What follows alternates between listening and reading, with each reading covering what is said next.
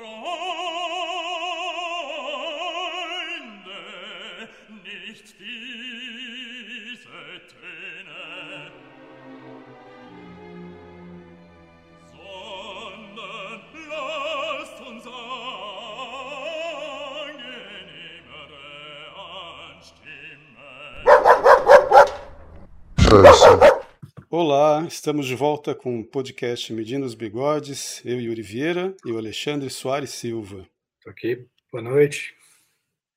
É, então, a gente já comentou umas coisas, algumas loucuras no podcast passado, mas eu ando impressionado com,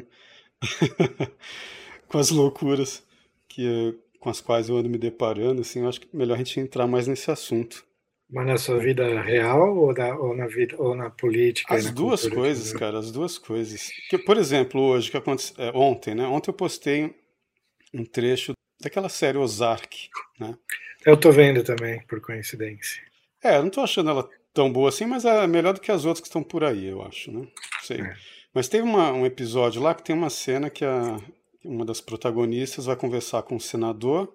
Ele quer é. descobrir se o FBI está investigando a empresa do neto dele que fabrica urnas eletrônicas, entendeu?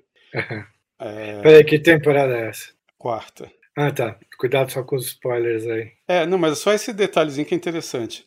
Aí eu sei que ele diz que é por, por causa das ações, né? Que o filho dele comprou ações da empresa do neto dele, né? O senador diz, né? É, então ela tá achando que a investigação é essa, ela vai olhar no FBI e não tem nada é, nenhuma investigação a esse respeito, nada sobre. Aí ele fica todo aliviado, mas ela fala: ah, você estava preocupado demais com uma coisa dessas que não tem nada a ver com o FPI e tal.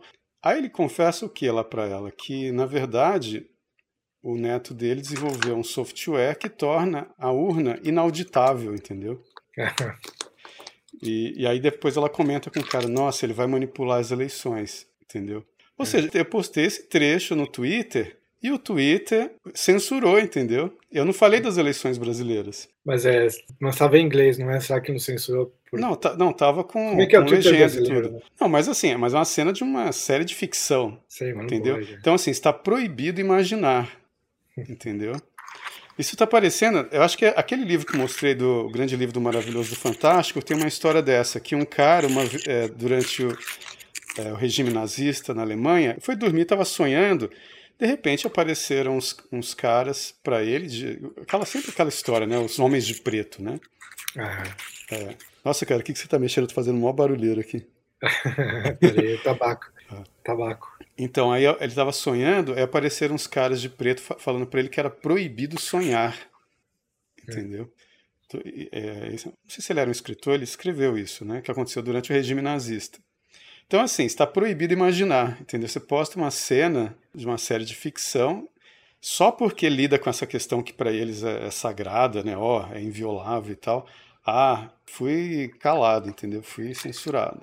No futuro vai ser assim, a pessoa vai pensar um negócio e vai aparecer no pensamento da pessoa um aviso, este pensamento contém desinformações. Ou então vai aparecer um, você é. tem certeza que quer continuar com esse pensamento? É, Especialistas dizem que a verdade é o Tal, tal, tal, tal, Vai ter fact check de pensamentos. Você vai pensar um negócio, vai aparecer um fact check do pensamento. É por aí, cara. Tá louco. É o chip do Elon, é, é, é, do Elon Musk, né? Daqui a pouco a gente chega nisso.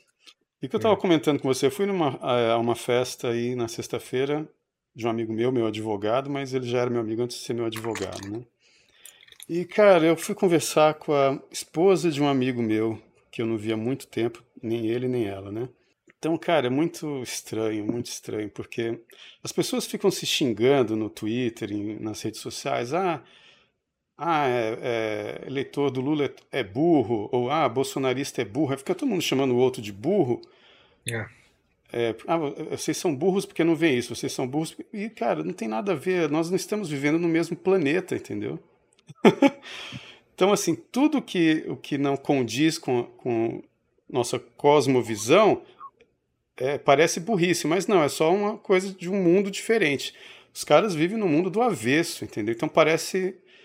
Quando é uma coisa mínima, parece burrice, mas quando você conversa e você vê que a pessoa é inteligente, então é, parece loucura. Mas é, o, é, é, é, é um como esses tweets. É como esses, tweet, esses tweets das pessoas que falam: se você sabe que um, dois, três, como é que você ainda pode votar em X? Uhum. Não, mas espera aí, eu sei que um, dois, três, você está falando um, dois, três, mas a gente exatamente discorda em um, dois, em algum dos pontos do um, dois, três. É, é isso que ele está discutindo, né? Uhum. Mas a pessoa não consegue conceber que, que você não acredita em um, dois, três. Você acredita em um, dois, três, na afirmação um, dois, três, e mesmo assim vai tomar uma decisão contrária ao que ele acha racional. Né? É, cara, e assim, você percebe pela, na, na, conversa com a pessoa que ela vive uma, é, dentro de uma cosmovisão completamente louca. Eu não sei nem se a, se a cosmografia dela é a mesma, se o universo mapeado dela é o mesmo, entendeu? Porque é tão louca a, a, a, cosmovisão, entendeu? É tão diferente. Mas você sabe, para falar, já que a gente vai falar de esquisitices e estranhezas, não sei se você já estudou magia do caos, porque eles têm a teoria de que você deve, é um bom exercício para sua mente você acreditar em coisas de propósito durante algum tempo e depois acreditar em outra coisa oposta durante outro tempo, depois acreditar em outra coisa completamente diferente. E ficar fazendo esse joguinho mentalmente até você não ser capaz de acreditar em nada, nem desacreditar em nada. Você, você acredita de acordo com a conveniência do momento. Uhum. Aí você vai, você vai pegar uma doença que o Constantin Noica chama de, de recusa de uma generalidade. você vai ter contato com várias generalidades diferentes, vários conceitos, várias e, e, vai rejeitar todas elas. Aí você vai ficar com uma doença, acho que é a catolia que ele chama, ou, é, acho que é a catolia. Eu sempre quis ler esse Constantin Noica. É muito louco, cara. São as seis doenças do ser, né? Do, do é. espírito humano. Aquele livro é, a, a, Pastoral Americana, do Philip Roth, né? Roth. É difícil é. falar, né? Philip Roth. É, sim, eu também. é, mas o livro dele, como que é a história? O cara é um judeu, é, cresceu num bairro judeu junto com é, o narrador da história. Só que ele é um judeu diferente, porque ele não parece judeu, né? Ele é bonitão, ele é atlético, né? Uhum. Ele, ele se dá é, bem com a galera. Redford. É, Exatamente, ele se dá bem com toda a galera no colégio, ele é um jogador de futebol que ganha, ganha os jogos, casa com uma garota linda, né? Tem uma é, empresário de sucesso e tal. Só que aí ele tem uma filha que, quando ela se torna adolescente, ela se mete com os revolucionários malucos e chega a matar a gente com a explosão de uma bomba, né? Ela se torna uma terrorista. Destrói a vida do cara, né? Uhum. Do sueco, né? Que eles chamam ele de sueco, o apelido dele. E quando você vê como que a garota, a filha dele, quando ele tenta conversar com ela, nas vezes que ele vai atrás dela, como que ela vive em outro planeta invertido, esse planeta invertido dos revolucionários, né, dos esquerdistas, cara, é um sofrimento atroz pro cara, né, uma tragédia, assim, terrível. E quando você lê o livro, você fica pensando, cara, esse é, o, é o, a história da Dilma num país em que ela não deu certo. aqui, aqui Weather Underground, né? Aquele grupo terrorista americano. Ah, sim. Tinha vários professores, pessoas que agora, hoje em dia, são professores universitários bem respeitados, né? Colocavam bombas e matavam. Eu não sei, pessoas. ele cita o nome da organização, eu não lembro mais, talvez com um nome diferente, também. mas realmente houve, né? Esses grupos terroristas na época, no final dos anos 60. E aí ele não sei se ele dá o mesmo nome, ou é um nome fictício, não sei, mas ele, inspirado nisso, cria essa história com essa personagem que vira, assim, a desgraça da vida do cara que tinha uma vida a princípio perfeita, né? Cara, ele tentando entender a garota é igual eu conversando com a esposa do amigo meu, entendeu? Ela é uma pessoa que é adaptada ao mundo, ela é uma pessoa inteligente, uma pessoa simpática, bacana, entendeu? Só que assim, quando você vai começa a entrar no assunto política, aquelas coisas que uma pessoa que a gente considera normal dentro da nossa cosmovisão sente diante do Lula é o que ela sente diante do, do, do Bolsonaro, entendeu? É muito estranho, cara, é muito estranho. Você vai ver que a diferença é muito profunda, não é só uma questão de, de apresentar os erros de um, os crimes de um, sabe, os acertos de um e de outro, não sei o que. Não é isso. A questão é a seguinte: imagina que você vai, por exemplo, você vai sair de São Paulo e precisa ir para Brasília. É, só que aí você encontra uma carona com um cara que é super bacana, mas ele está indo para Porto Alegre. E aí tem um outro cara, o único cara que vai para Brasília, saindo de São Paulo, Ah, é um tio do pavê, fala um monte de merda, ele tá cheio das coisas, mas ele tá indo para Brasília. Então você vai para Brasília com ele, então você quer ir para Brasília. Uhum. Entendeu? É assim, foda-se. Ele vai, ele se perde um pouco no caminho, tá, mas tá indo na direção geral, tá tentando ir na direção geral. É, ele tá dentro do sentido do seu mundo ali, entendeu? Mas as pessoas têm as coisas viradas do avesso, cara. É muito bizarro. Aí que eu tava pensando, esses livros em que tem essas gente, pessoas piradas assim politicamente falando, né, também. Não, Dostoiévski é foda, né, com relação a isso, os demônios, né? É. É... Tem um personagem que se mata porque não aguenta a felicidade. Em qual livro você fala nesse? Eu acho que é nos, eu acho que é nos demônios. Eu li há muito tempo até. É, eu, eu não lembro disso, cara. É que também já tem um tempo que eu li. Ah, isso que você falou, por exemplo, de ver vários é, conceitos diferentes de, de realidade, aí, várias cosmovisões. Isso é uma coisa que o Olavo ensina a fazer quando você está lendo um livro, entendeu? Ele fala: você vai ler O Capital do Karl Marx, você lê sem julgar, entendeu? Você tenta entender o que, que o cara está querendo dizer, meio que da, e, e, tentar sacar de qual experiência de vida ele tirou aquilo, entendeu? Uhum. E depois que você termina de ler, aí que você vai fazer a sua crítica e tentar ver é, se, aquela, se aquelas alegações dele das experiências de onde ele tirou aquelas sacações, né? Realmente condizem com o mundo real, entendeu? É... É, eu nem sempre consigo ler um livro desse jeito. Eu tento, mas. É difícil, é. mas é a suspensão já... de descrença, né? Eu já pensei em fazer o seguinte: eu vou passar um mês uh, tentando tentando pensar como um esquerdista. Eu vou eu vou só ler coisas esquerdistas e vou ficar ofendido quando alguém falar mal de esquerdistas. Internamente assumir isso para mim mesmo, uhum. como, como, um laboratório de ator de teatro. Né? Ficar um mês fazendo aí, vamos ver o que, que sobra, o que, que eu aprendo pela experiência. Né? Mas eu não sei se tenho disposição de fazer isso. É, Mas poderia ter resultados interessantes. Por exemplo, essa, essa esposa desse amigo meu, certeza que ela acha que eu sou louco também, entendeu? Uhum. ela acha um absurdo eu ter sido amigo do Olavo de Carvalho o até louco, o final. Canalha, entendeu? as duas coisas no tempo. Ah, nesse ponto ela não chega, porque como a gente se conhece há muito tempo, não chega nesse ponto e a gente não, eu não contrapus nenhum argumento, porque assim, não estou afim de entrar em, em bate-boca com uma esposa de amigo, entendeu? não, não, não, vem ao, ao, sabe, não tem nada a ver. Mas, por exemplo, ela é psicóloga. Freud, para ela, é, um, é, praticamente uma deidade ali né, no panteão, né? Que é, por exemplo, como diz o Facundo Cabral, se não me engano, Freud, aquele que está com seu papai no inferno. Né? Eu fico vendo, assim, cara, as pessoas parecem que vivem repressões diferentes, né? Por exemplo, uh, digamos que ela está ainda naquela em que a repressão básica ainda é o sexo, né? Então, tipo assim, ah, o Bolsonaro é um homofóbico, ele é um reprimido sexual, não sei o que lá. Você pega aquele livro do Ernest Becker, é, A Negação da Morte, ele coloca como se a repressão básica não fosse a sexualidade, nada disso, né? A repressão básica é o fato de que você vai morrer. Por isso que é a negação da morte. Ele toma como base o Otto Rank e o Kierkegaard, né, para escrever esse livro, né? E, então as pessoas têm aquele medo da morte que elas negam. Elas mentem para si mesmas que vão estar vivas eternamente aqui neste mundo, entendeu? Uhum. Se não vou morrer, mentem assim e esquecem que mentiram para si mesmas, se tornam neuróticas entendeu? Fica com esse recalque ocultando o fato de que vai morrer. E aí criam o que ele chama de causa sui, que o Freud também usava essa expressão, causa sui. Você cria um sentido, um, um projeto de eu, de obra sua para sobreviver a essa morte. Por exemplo, o Lula quer porque quer deixar um legado, é o legado, a causa sui dele, entendeu? O cara não acredita em vida após a morte. Duvido, né, que esse cara desse acredite em vida após a morte. Então ele precisa deixar um legado, a causa sui dele. Então esses caras saem atropelando todo mundo pelo caminho porque tem medo da morte, entendeu? Ah. É, eu estou viajando, assim, uma coisa que a gente tem que esclarecer aqui pro pessoal também é o seguinte, nós, nós não somos filósofos, não somos cientistas políticos, nós somos escritores de ficção, nós, dentro da teoria dos quatro discursos, nós ficamos aqui no âmbito do poético, que é o reino do possível, inclusive do impossível também, no, que, é, que impossível no, no, no mundo aqui ôntico, né? onticamente falando, mas é possível na imaginação. Né? Então, assim, nós vamos falar de maluquices mil sem, sem medo de parecer maluco, entendeu? Você tem sempre que lembrar disso, né? Porque tem gente que fica querendo que a gente seja é, cientista político, é, psicólogo, filósofo, e não, cara, a gente vai falar até de extraterrestre, se for o caso aqui.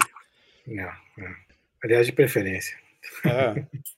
Mas é que eu tô muito indignado, cara, assim, de achar que a pessoa tá no mundo da lua ao mesmo tempo que ela acha que eu que estou no mundo da lua. É e as pessoas estão nessa. E não, eu fico pensando, não pode haver uma democracia num lugar em que as pessoas parecem que estão compartilhando o mesmo espaço, mas não é o mesmo mundo, entendeu? É, mas eu me pergunto como é a, que, que, é algo que nunca aconteceu de modo não traumático comigo, porque eu nunca fui de esquerda. Eu me pergunto como é para alguém que é realmente de esquerda ou é realmente de direita e daí muda de lado, sofre uhum. uma conversão, né? Deve ser um negócio traumático. O mundo é, inteiro meu, tem um outro significado. É, porque o máximo de esquerdismo que eu participei foi o que eu já te falei, de movimento ambientalista, entendeu? Mas nunca me passava pela cabeça que isso é uma política de esquerda. É política de esquerda porque exige um Estado maior para proteger a natureza e começa a atrapalhar a vida do indivíduo, né? É um saco, né? É, mas era uma causa de direita que a direita abandonou, né? E que eu acho que a direita está pegando de volta porque a esquerda também vai começar a abandonar. A esquerda está abandonando seja... todas as causas é, em prol dos transexuais. O transexual é, é, o, é o, assunto do, do. Sim, mas contanto que deixe esse negócio do ambientalismo para o âmbito do indivíduo, entendeu? Da responsabilidade individual, sem esse negócio de ficar o Estado enchendo o saco, proibindo as coisas, que é uma, nossa, cara, é um, é um inferno. É que deve haver maneiras sensatas, né? Ah. Você ser um ecologista. E você não consegue deixar na, nas mãos da esquerda nada para eles fazerem de modo sensato, né? Uhum. Porque, obviamente, algumas causas da esquerda, em princípio, são sensatas, né? Uhum. É, a preocupação com, com pobres. Só que os métodos, e não só os métodos, né, as motivações também já são, muitas vezes, não é uma preocupação real né, da esquerda. Uhum. Tem todo, toda uma série de motivações distorcidas. Uhum. Né? Esse é aquele livro do Constantinoy que eu acho que seria o melhor para entender o que acontece, porque no final das contas, quando você lê o livro dele, você percebe que em alguma medida a gente sofre uma daquelas doenças que ele cita, entendeu? Mas os caras estão sofrendo alguma dessas doenças do ser em grau máximo. Parece uma loucura, mas não é uma questão simplesmente psicológica, é uma questão de cosmovisão mesmo, como se fosse o que está lá mais no profundo da, da psique. Não é mais uma questão simplesmente de funcionamento mental. Tipo, não, as pessoas não são doentes mentais. Porque o que ele fala, né? É o Constantino Noica fala. Digamos assim, as doenças têm a ver com carência ou com recusa. Carência ou recusa de quê? Da individualidade ou da generalidade ou das determinações. Generalidade hum. é o quê? É quando você recusa, por exemplo, alguma ordem geral, alguma regra geral, alguma lei geral, alguma cosmovisão. Se hum. recusa hum. ou sente carência dela, né? Ou você recusa ou nega a sua individualidade, né? Ou você recusa e nega as determinações, ou seja, a sua ação no mundo, as suas responsabilidades no mundo, entendeu? Tem gente que tem carência de responsabilidade, carência de, de ação no mundo, ou então recusa não quer ter, entendeu? E, então existem pessoas que estão muito bem resolvidas como indivíduos, acredita, por exemplo, em alguma cosmovisão aí que pode ser marxista, pode ser cristã, mas não quer fazer nada, entendeu? Uhum. Nega as determinações. Então ele cria seis doenças usando essas coisas. Então você percebe assim que tem um pessoal que eles têm assim muito forte um tipo de de generalidade, que é essa maluquice que criaram hoje, aí, revolucionária. É, só que eles têm uma carência ou recusa da individualidade, entendeu? Uhum. Ou muitos desses que ficam só na internet é, fazendo revolução sentado no sofá, né? Eles têm uma recusa ou, ou carência de determinações, entendeu? E só fica enchendo o saco de todo mundo com a, com a generalidade que pulula na cabeça dele, que são essas maluquices. Então, assim, aí você vai ver ali, ele usa vários personagens tanto da ficção quanto da realidade, para falar dessas doenças do ser. Né? E é uma coisa que ele faz muito a sério, como que brincando de pensar né, o livro, é mais ou menos, porque é uma coisa que nenhum médico jamais vai usar isso para. Porque não existe remédio, entendeu? Não existe um remédio para a coisa, existe uma compreensão da situação que você está. É, o remédio não seria você se isolar um pouco, abandonar um pouco a política durante um ou dois anos, viver a sua vida particular. É, para algumas doenças, sim. É. Para algumas dessas que tem a ver com a generalidade, né? com a coisa do geral, e principalmente para quem tem ausência de determinações, não está fazendo porra nenhuma da vida. Né? Uhum. Tipo assim, para de, de ficar na generalidade aí. põe o pé no chão, entendeu? Nesse lado, sim. É. Aí ele dá uns nomes muito. Todetite, né, Catolia. Ah, uns nomes malucos, Oretite, sei lá, uns nomes doidos assim, né? Eu vou ler porque eu acho que eu vou acabar me reconhecendo em algumas dessas É, eu, eu, eu, me reconheci numa época que tinha a ver com ausência de determinações, porque assim foi uma fase que eu comecei a perder muito trabalho é.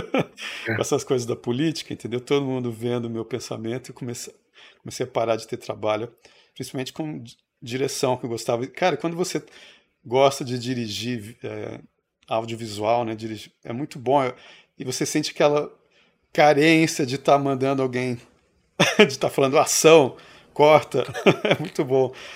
É, esse trabalho, putz, cara, eu, fiquei sofrendo, acho que era oretite, não sei como é que chama. Eu tenho um livro ali, depois eu vejo isso. Mas enfim, mas aí a gente vê esses caras, por exemplo, o cara do Taxi Driver. O cara é um cara que ele tem lá, ele tem as determinações dele, trabalha, ganha a vida dele. Ele tá meio tentando encontrar uma generalidade para dirigir a individualidade dele, entendeu? Uhum. E tá louco ali no meio, porque ele não, não, não encontra uma razão assim mais geral para encaixar a vida individual dele, entendeu? Isso é uma doença do ser que ele tem, não é uma, um doente mental, entendeu? Entendi. O cara tá isolado ali. Eu esqueci o nome dele no Taxi Drive. Travis Bickle. É, Travis. Cara, eu no meu caderno do colégio eu tinha uma foto dele, porque na, quando eu fiz o último Você ano do colégio eu era punk, né? Ele tinha ah, aquele, é? fez aquela crista, né? Eu tinha um jaco, né? O, como chama? A gandola do exército também. é, eu acho engraçado que para alguém que não tem absolutamente nenhuma cultura, né? Ele não é visto nenhuma vez vendo um filme que não seja pornô, um pornô sueco científico horrível, é, lendo, um, lendo um livro nem nada. Alguém que não tem nenhuma cultura, ele, ele cria para si mesmo uma ideologia de cavaleiro andante, né? Ele cria cavalaria na cabeça dele, né? É, mas primeiro ele quase se transforma num assassino de candidato à presidência, né? É, é. É a presidência ou é governador? Nem lembro mais. Acho que é, é, acho que é uma coisa menor prefeito ou algo assim. É. é, né? Eu não lembro. Ele quase virou um assassino de político para depois se tornar, um, como você está falando, um Don Quixote de La Mancha mais violento, né? É. Porque ele estava procurando uma generalidade para dirigir a, a, individualidade dele, entendeu? Determinações uhum. ele tem, ele trabalha como taxista, entendeu? Uhum. Tipo assim, ele não está simplesmente na, ofici ah, na oficina do capeta, sem fazer nada, entendeu? Ele está trabalhando. Então, assim, determinações ele tem. Mas o que eu estava lembrando é daquele outro livro, que eu, eu, eu, nunca gosto de falar o nome do personagem, porque depois eu vou confundir com o do, da Montanha Mágica, que é HC também. Os Castor. É, então, mas é, mas é o do livro do Salinger, do Apanhador no Campo de Centeio. É, então. O Caulfield. É HC também, né? Toda vez que eu falo desses dois livros ao mesmo tempo, eu começo a misturar os nomes. Pensando em quais outros livros tem personagens com personagem HC. Tem mais? Não que eu lembre, só consegui pensar na Hillary Clinton, mas eu não, não lembro de nenhum livro.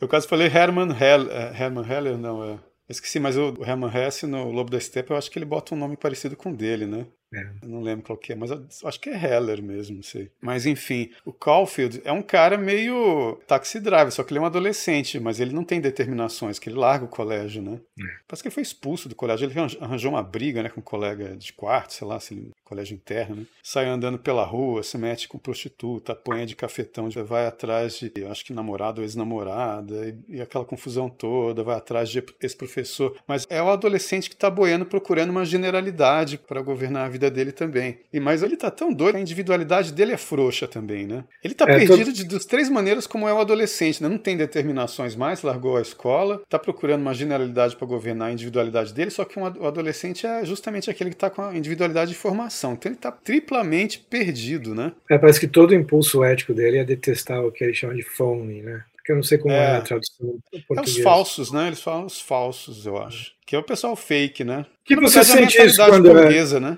Você sente muito isso.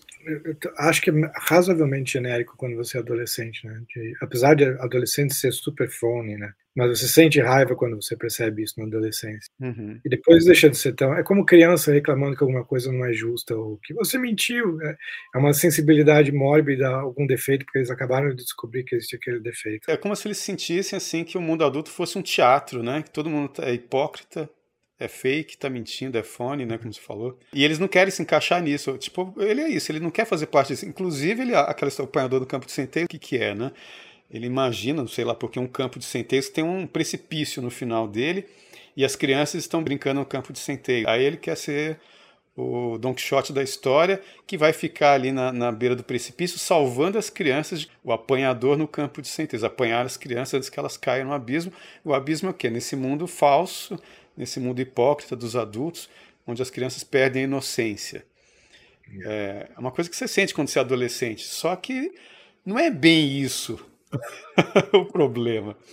Existe sim uma falsidade, principalmente da mentalidade burguesa, dinheirista, né?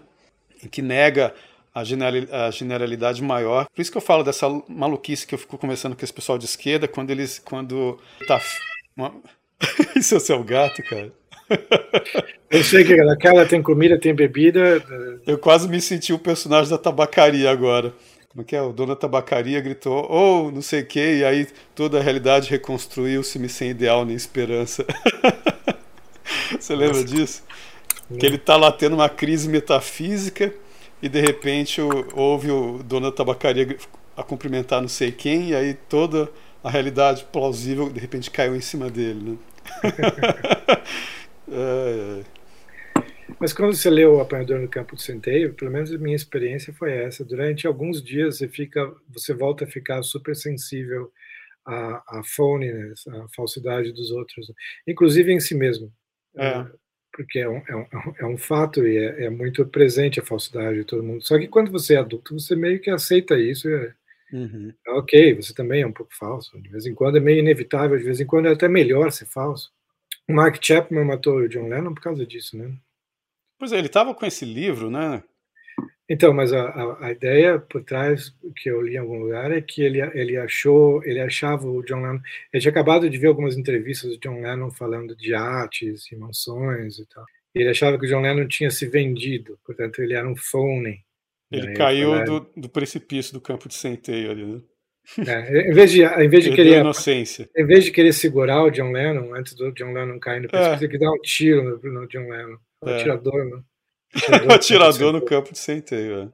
É. É. Exatamente. Porque é claro que era phone, é, é, super, né? A gente vê todos aqueles discursos de, de, de ah, esquerda, ah, de hippie, e de contra o materialismo e tal, e é o jeito que ele vivia. Né? É. Ele quis ir para Nova York porque ele também sentiu isso um pouco, né? O John Lennon, quando ele estava naquela mansão dele lá na, na, Inglaterra, né? De repente ele quis cair de volta para a galera e morar num apartamento em Nova York, junto, que era da Yoko Ono. Né? É, e o Dakota, perto do que ele poderia viver, é viver até humildemente. É, comparado, é. né, cara? É, é.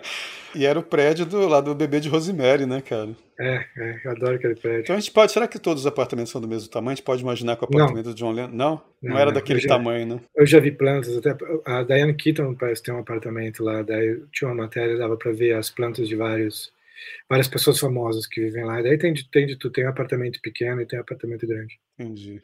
Claro que mesmo os pequenos são, hoje em dia são super caros. Na época do bebê de Rosemary, é, era um casal sem dinheiro que conseguiu alugar a muito custo, então era, devia ser possível, mas hoje em dia não deve ser mais. É, o cara é o ator de segunda categoria, né, o personagem, né? Sem sucesso, é. é que se envolve naquela sociedade secreta maluca. o cara que tentou, na verdade, matar o Reagan também, parece que estava com esse livro também, né, do, do Apanhador no Campo de Centeios, né? É, né? Que coisa, né? E é simplesmente o livro. É que eu acho que ele ali soma, como eu estou falando, todas as doenças do ser, né? Pelas quais passa um adolescente, né? Pelo jeito. Tem um outro Ei. livro interessante, cara, que é do. Você leu Leviatã do Paul Auster? Não, eu só li o Trilogia de Nova York. O Paul Auster, cara, ele não foi muito profundo no livro, eu acho que justamente pela mentalidade progressista dele, entendeu? É. Se ele fosse um cara que não tivesse que não estivesse preso nessa mentalidade, o livro dele podia ser muito mais interessante. Que é a história de ele é um escritor que tem um é um amigo também que é escritor. Esse cara um dia sofre um acidente, eu não sei se ele cai da sacada do apartamento ou daquela escada de incêndio que tem naqueles prédios, né? Hum. Nos Estados Unidos. E, e, sofre um acidente. E ele sai daquele acidente assim, aquela coisa: ah, tem que dar um jeito na minha vida, mudar de vida, que minha, é, minha vida não é essa. Ah. Eu, eu, era um alienado, ou seja, eu estava alheio a mim mesmo, eu não era eu mesmo. Só que o eu mesmo dele, o que, que é? É um tipo um na bomber, entendeu? O cara vira um ativista político, mas que começa o livro, os caras encontrando os pedacinhos do corpo dele, porque parece que mais uma bomba que ele foi colocar explodiu na mão dele e despedaçou ele. E a história é o cara meio que tentando reconstituir os passos que levaram ele a isso, entendeu? Sim. É, mas você vê que ele não.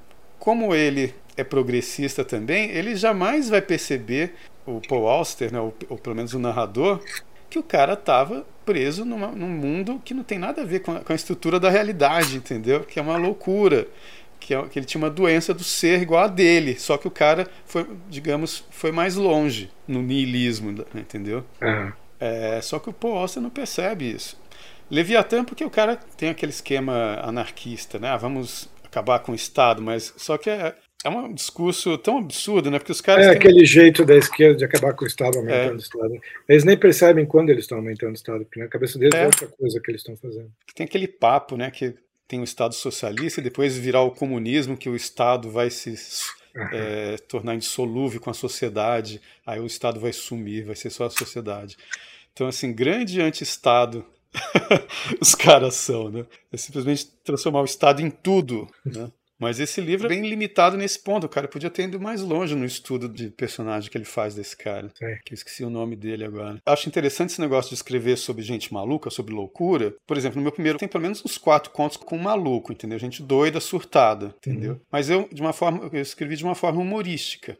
É, a Hilda Hirsch, quando eu estava morando com ela, ela tinha essa piração com loucura também, principalmente porque os pais dela morreram em sanatório. Né? O pai dela foi um fazendeiro de é, cafeicultor muito rico nos anos 20, né?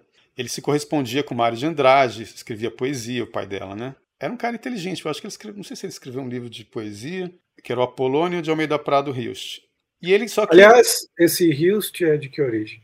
Ela é da Alsácia-Lorena, né? Aquela região ali entre França e Alemanha, né? Sim, sim, a minha professora de francês era da Alsácia-Lorena. Aí eu sei que o pai dela ele tinha essa recusa às determinações dele. Ele era fazendeiro de café, mas ele não gostava de ser fazendeiro de café. Ele queria ser um poeta, um intelectual, entendeu? E aí eu sei, cara, que ele tinha mania de fazer aquelas pilhas de livros, botava debaixo do braço, ia pro bordel e ficava lá no bordel dias, entendeu? Hum. Ganhava o dinheiro dele lá com a colheita do café, ia pro bordel e ficava lá dias, né? Lendo e transando, lendo e transando. Ele era escorpiano também.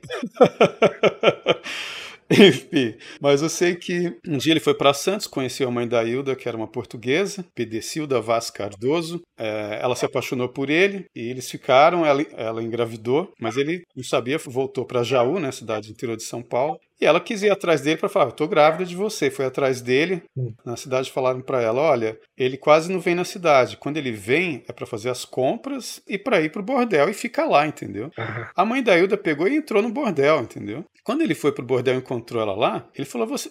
É, BD, eu chamar ela, acho que de BD, né? BD, você tá maluco? O que você tá fazendo aqui, né? Não, tá, era o único lugar que eu podia te encontrar. Não, vou te tirar daqui agora, você tá doida, né? Vai ficar agora em puteiro, comprou uma casa para ela, para ela morar, já sabendo que ela estava grávida, mas não assumiu, né? Não quis casar com ela. E aí, cara, veio a quebra da bolsa de valores que ele tinha vendido praticamente tudo da fazenda porque ele queria viver de renda, entendeu? Uhum. Investiu na bolsa de Nova York, a bolsa foi caiu, quebrou, ele perdeu tudo, cara. E aí ele teve um surto, ficou louco, esquizofrênico total e nunca mais se recuperou. Quando a Hilda foi vê-lo novamente, ela tinha 16 anos e ele confundiu ela com a mãe, achava que ela era a mãe dela. Pedia para uhum. ela, Hilda, só mais uma noite de amor. Hilda, né? Obedecida, só mais uma noite de amor, confundindo a Hilda com a mãe dela, né? E a Hilda uhum. ficava chocada com aquilo. Na casa em que a Hilda morava, ficava num terreno doado pela mãe que fez parte da fazenda da mãe dela. Só que a fazenda da mãe dela não era a fazenda do pai dela, é uma fazenda que a mãe dela ganhou de um amante que a mãe dela se tornou amante de cara rico, entendeu? Quando a mãe dela estava mais velha, se tornou muito religiosa e não conseguiu, assim, digamos, pedir perdão pelos pecados e se perdoar, entendeu? Ela ficou doida achando que ia pro inferno porque tinha sido amante do cara e começou a pirar com essa questão que ia pro inferno e blá blá blá. Pronto, ficou maluca também, foi parar em sanatório. Ah. Agora, os textos que a Hilda escreve com histórias de gente pirando, por exemplo, você pega Cadós, por exemplo, do livro Ficções, até mesmo a Obscena a Senhora D, né? É, está sendo tecido, principalmente Cadós. Você vê que a Hilda tinha uma maneira de mostrar loucura pela, pelo fluxo de pensamento da pessoa, pelo o que está passando na cabeça dela, entendeu? Uhum. Eu acho isso muito interessante, muito, as pessoas gostam tal. Porque ela é, era muito influenciada pelo James Joyce, né? Mas os meus personagens malucos, eles são malucos pelas ações deles. eu, eu vou mais pelo discurso indireto livre, entendeu? Eu não faço muito fluxo de pensamento. Você não entra muito nos pensamentos dele. Eu já escrevi contos. Eu tenho um conto, né? Só que quando você começa a escrever os pensamentos do cara maluco, você fica muito preso dentro daquilo e você vai ver que as ações do personagem vão ser muito limitadas, entendeu? A não ser que você escreva um livro do tamanho do James Joyce mesmo. Mas existem malucos que cometem coisas grandes e uma atrás da outra, entendeu? Uhum. Eu acho que até a diferença, igual eu estava falando do, do, Leonardo Sachs, falando de meninos e meninas, a Hilda desenhava loucura com detalhezinhos, né? a menina desenhando. E eu, quando o negócio, eu faço ação, né? O é. cara tomando as atitudes malucas, cometendo atos loucos. Quando os meninos desenham, segundo o Leonardo Sachs, eles desenham os, os personagens em movimento, em ação, né? É uma diferença mais ou menos por aí que eu acho que é, é meio cansativo. Por exemplo, Cadosa ainda falava, nem eu entendo o que esse cara está querendo dizer, entendeu? Que é um interessante porque a, a, função da, da poética é isso mesmo, não é compreender nada, é você expor uma, uma intuição, uma impressão, né? Sim. Você que... parece que compreendeu alguma coisa, se você mesmo não compreendeu alguma coisa. Né? É. Eu acho que a melhor, a melhor maneira de você escrever alguma coisa é uma que nem você entende mesmo, entendeu? Você escreve uma história tão foda que, que você mesmo fica lendo, nossa, esse foi foda. É.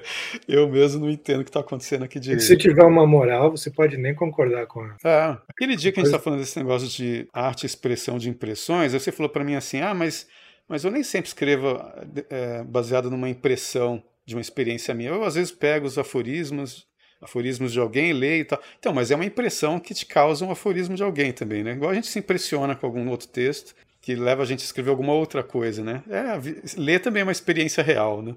Não, eu estava dizendo que quando eu vou escrever um conto, muitas vezes é uma, uma situação que me ocorre, que é uma situação ou absurda ou, ou cômica ou engraçada. E essa situação me ocorreu, mas não é necessariamente uma impressão não é algo que eu tenha visto na vida. Seria estranho, ou bizarro ou engraçado se tal situação uhum. acontecesse. Daí eu faço um conto. Então eu tenho uma certa dificuldade em associar isso com uma impressão que eu tive. Mas uhum. pode ser falta de autoanálise ou de análise do processo. Entendi. Que me fez pensar na situação, não sei. Mas, Mas é me engraçado... parece ser uma impressão. Essa questão das impressões, é, as pessoas vivem, às vezes, numa cosmovisão doida, porque ela vai criando realmente uma, uma ficção dentro da cabeça delas do mundo em que ela vive. Cara, você assistiu é, o filme Os Miseráveis, de 1995? Cara, assistiu não, esse filme? É. é. do Claude Lelouch. Não, não vi. Ele, acho que ele tem o Jean-Paul Belmondo, né? É que eles atualizaram, eles trouxeram a história dos Miseráveis para o século XX, só que para a época da Segunda Guerra Mundial. Não é um pouco absurdo o Jean Valjean ser preso por roubar um pão no, no século XX? É meio forçado no século XIX. Não, então, eles alteraram a, a história, entendeu? Mas é uma, digamos assim, que a estrutura é parecida, não os detalhes. Mas é, é que tem só um, um, caso que acontece ali, que eu não sei, que eu nem lembro se isso é só do filme ou se isso tem no livro, mas enfim, que é a história de um judeu, cara, uma família judia, um cara rico, e ele está fugindo, que a, a, os alemães entrando na França, ele está fugindo, tentando chegar na Suíça, né? Com a esposa. E ele manda ela correndo na frente com o filho. E quando ele e eles conseguem atravessar. E quando ele vai, os caras começam a atirar nele. E ele volta para trás e fica sozinho, né? E aí que ele se esconde na fazenda. Acho que os fazendeiros encontram ele ferido, uma coisa assim, né? Tratam do, dos ferimentos dele e escondem ele no porão da fazenda, né? Uhum. E o pessoal tá sendo gente boa com ele, entendeu? Só que quando ele fala assim, não, é, vocês estão sendo bons para mim, eu preciso é, ajudar vocês também. Eu tenho muito dinheiro, tá num banco na Suíça, entendeu? Eu, eu dou para vocês o número da conta, vocês vão lá, retiram o dinheiro, vocês podem ir vivendo aqui numa boa sem se preocupar enquanto vocês estiverem cuidando de mim. O cara quer, quer meio que pagar o favor que ele tá recebendo, entendeu? É. Só que aí os fazendeiros crescem o olho que chegou lá, o cara tem muita grana no banco, entendeu? Deu um cheque para eles descontarem, mas eles, pô, ele tem muito mais dinheiro do que isso. Então, o que acontece? Cara, chega uma hora que eles começam a mentir para ele. Quando é, chega o dia D, eles invertem tudo, falam para ele que os alemães estão caindo de paraquedas nos Estados Unidos, entendeu? Uhum. Eles começam a criar uma realidade virtual para ele. Ele vai ficando impressionado com essas informações. E ele vai vivendo dentro de um outro mundo. dentro é. do porão. Quando explodem a bomba atômica em Hiroshima, eles contam para ele que a bomba foi explodir. É, os alemães ou os japoneses explodiram a bomba em Nova York, entendeu? Uhum. E uma hora o fazendeiro fala para ele: Olha, você deve ser o último judeu do, do mundo inteiro. Imagina o estado de espírito desse cara, bicho. Entendeu? É. Parecido com o do japonês que ficou na céu é. quantos anos? 10 anos? É, e é mais ou menos como o do meu conto, do cara que ficou no, no esgoto do minhocão da UNB 20 anos achando que tá tendo ditadura militar ainda, entendeu? Só que é. não tinha ninguém levando informação para ele e enganando ele de propósito no meu, no meu conto. Mas esses são os caras, no filme, os caras enganam ele para ficar com a grana dele. Ele sempre dando cheque para os caras descontarem na Suíça e enrolando ele até o fim. Até que uma hora, não sei qual deles se arrepende, os, o casal brigam com um outro, acaba um matando o outro, entendeu? E ele fica é. lá passando fome, porque ninguém aparece mais para dar comida para ele. Ele resolve sair do porão. Uhum. Encontra os dois mortos, entendeu? o casal. E sai andando, mas ele sai andando, tá todo mundo super feliz, vivendo numa boa. A guerra já acabou faz tempo, entendeu? Ele não sabia, entendeu? Tem muita gente. Todo, todo o audiovisual brasileiro está nessa situação ainda. Né? Sabe, a pessoa vive numa realidade virtual muito louca, interpreta tudo porque vai recebendo informações tresloucadas, entendeu? E acredita e confia nelas.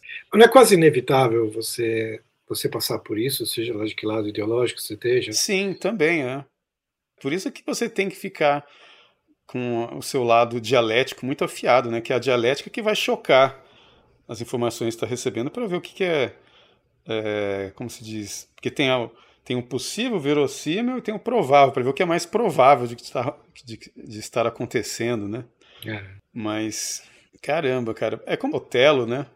Otelo é muito foda. O Iago vai lá criando uma realidade virtual pro Otelo, né? A sua mulher te trai, põe um lencinho na cama de outro cara, ou sei lá como é que é a história faz ele acreditar que a Desdemona tá traindo ele, ele vai ficando cada vez mais furioso, mais louco, né? Mais ciumento e a garota é maior inocente, entendeu? Super fiel ao marido. O casal de fazendeiros era, é, era um Iago desse judeu, entendeu? Também passou pela cabeça um universo paralelo em que em que Otelo a, a, a, dúvida das pessoas é se a Desdemona traiu ou não traiu. A maldição da, da Capitu. Uhum. É, não, mas mas você vê muito claramente assim o Iago armando todo o esquema. Mó filha da mãe. Tem uma, uma, uma, boa tradição de filmes e livros e romances e contos de paranoia, né? Que por algum motivo dá prazer Sim. de ver. Eu não entendo muito bem porquê, mas tipo os, os, três filmes do, do Polanski que são chamados trilogia do apartamento, né? A gente falou do Bebê de Rosemary, tem o Inquilino e o Repulso ao Sexo. Uhum. São são todos, Bebê Rosemary um pouco menos, mas também, mas todas pessoas trancadas num apartamento e ficando paranoicas, você não sabe se é paranoia o que está acontecendo ou não. O bebê de Rosemary, por mais que se diga que pode ser paranoia, claramente não era paranoia, né? Mas, enfim. Uhum. Mas nos, nos, outros dois casos você não sabe se é paranoia ou se alguma coisa estranha está acontecendo de verdade. Uhum. E entrar nesse clima junto com, com o personagem paranoico dá um certo prazer que é estranho de justificar e explicar. Né? Uhum. É um turismo na loucura. É, não, esse bebê de Rosemary é engraçado que no final das contas é igual aquele livro do é, Lovecraft, caso do é, Dexter Ward, Ch chama? Charles Dexter Ward. Charles Dexter Ward, que ele vai criando aquela paranoia no cara, você fica o livro inteiro sem saber se ele tá paranoico ou se é verdade aquilo. No final descobre que é verdade é igual o bebê de Rosemary, entendeu? É. Mas as pessoas ainda gostam de interpretar o bebê de Rosemary como se fosse possível tudo ser uma. O próprio Polanski fala isso em entrevista, né? Que pode ser possível. Hein? Não, não pode ser possível ser paranoia só dela. A gente tá vendo as coisas acontecendo. É, naquele mundo do filme acontece. É. Tá lá o nenenzinho bode, né? É, é. né? Ela fez igual o Lula ao contrário, né? foi, Ela levou a ordem das coisas. É, né? Não foi com uma cabrita igual ele, foi com um bode mesmo. Né? Teve um filho com cara de bode. Foda. cara, você leu o Orlado, o Guy de Maupassant? Eu tenho um livro aqui do. Deixa eu pegar aqui do Maupassant, que é a tradução, se não me engano, é do Mário Quintana, cara. Ele tá todo detonado já. Caindo é. aos pedaços. Eu tenho essa tradução de uma, uma edição mais, mais nova, mais dos anos 90. É, Mário Quintana mesmo. Não sei se dá para ver aqui. O Orlá, você lembra desse conto, cara? São criaturas invisíveis, né?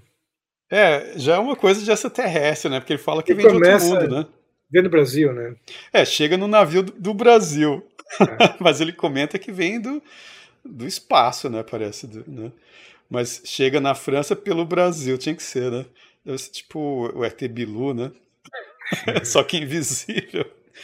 E o Mas é cara é ficando paranoico, paranoico. O, o Lovecraft fala, ele tem aquele livro sobre horror, né, que é o, o horror na literatura sobrenatural, né? o horror sobrenatural na literatura. Diz que os franceses não são muito bons, a mentalidade francesa não vai para o sobrenatural facilmente. O horror francês é o horror físico, depois tem o Grand Guignol, é, é tortura, violência, é loucura. Às vezes não vão para o sobrenatural naturalmente, né? Uhum. Segundo Lovecraft. Uhum. Mas tem exceções, tipo esse caso lá. Né? É. Tem é, algumas pessoas que vão para o lado da bruxaria e da lobisomem. Tem histórias, vários escritores de, de histórias de lobisomem. Né? Uhum. É, porque o do Orlá é um ser invisível, mas ele bebe água, bebe o leite do cara, pelo menos o cara tá noiado achando que isso está acontecendo, né? É.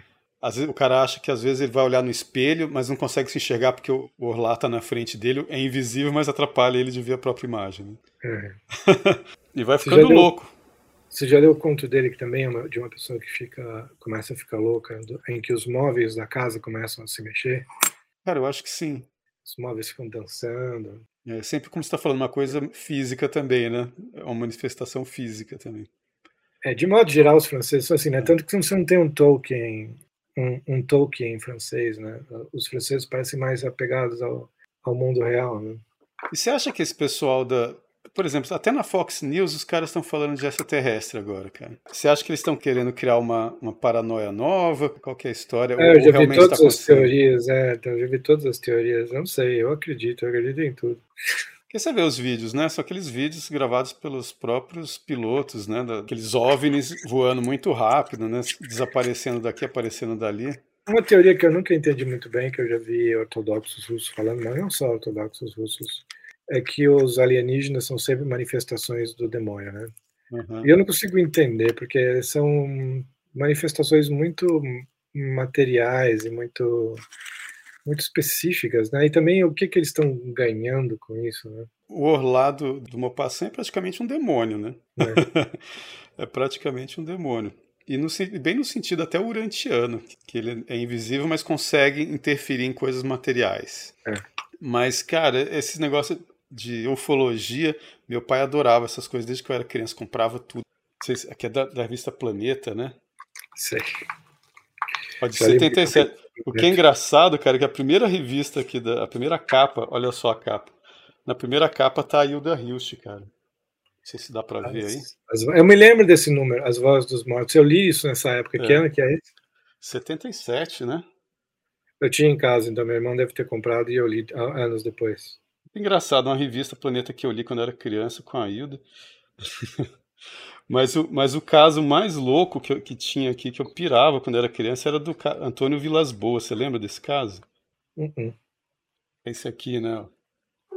Esse aqui eu lia quando era criança, né? É, essas ilustrações me matavam de medo quando eu era criança. Mas enfim, o Antônio Vilas Boas era um agricultor em 1958, se não me engano, 59, que está lá no trator dele. Primeiro ele viu uma luz no céu num, num, certo dia.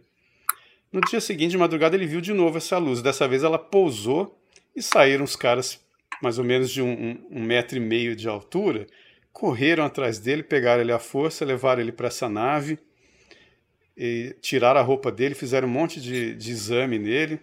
Sempre fazem. Eles são tipo os Zé Celso, né? Só com o Caetano Veloso, né? É sempre alguém sobe no palco ou sobe no descolador e aí todas as roupas são tiradas. A primeira coisa que acontece.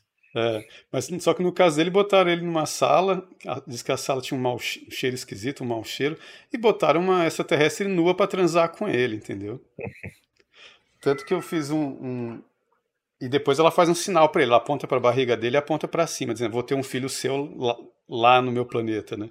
Eu, eu, tenho um livro que é esse aqui, né, A Visitante do Planeta X, que eu tiro o sarro dessa história, porque esse aqui é um livro da, das, das crônicas que eu publicava no final dos anos 90 numa, numa revistas de São Paulo, né?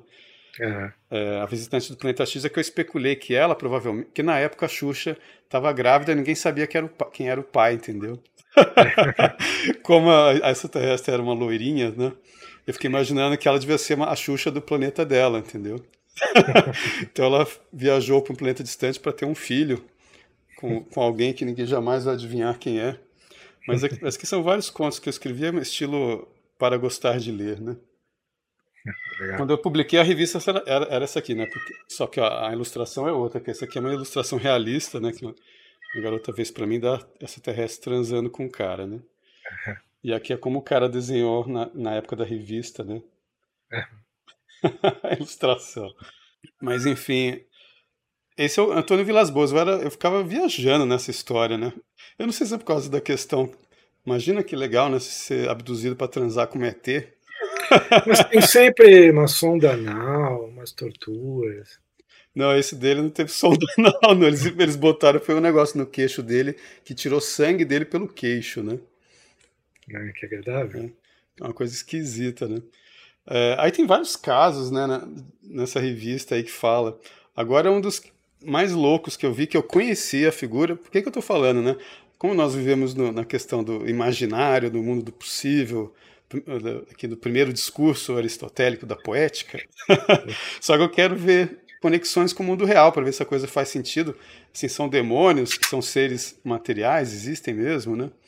Porque, por exemplo, a primeira aula que eu, que eu assisti do Olavo de, São, do Olavo de Carvalho em São Paulo, qual foi a primeira pergunta que eu fiz para ele, cara, na aula do Olavo? Ele estava falando de governo mundial. Aí eu falei para ele, mas imagina o seguinte, Olavo, se existem outros planetas com seres inteligentes e eles têm governos também.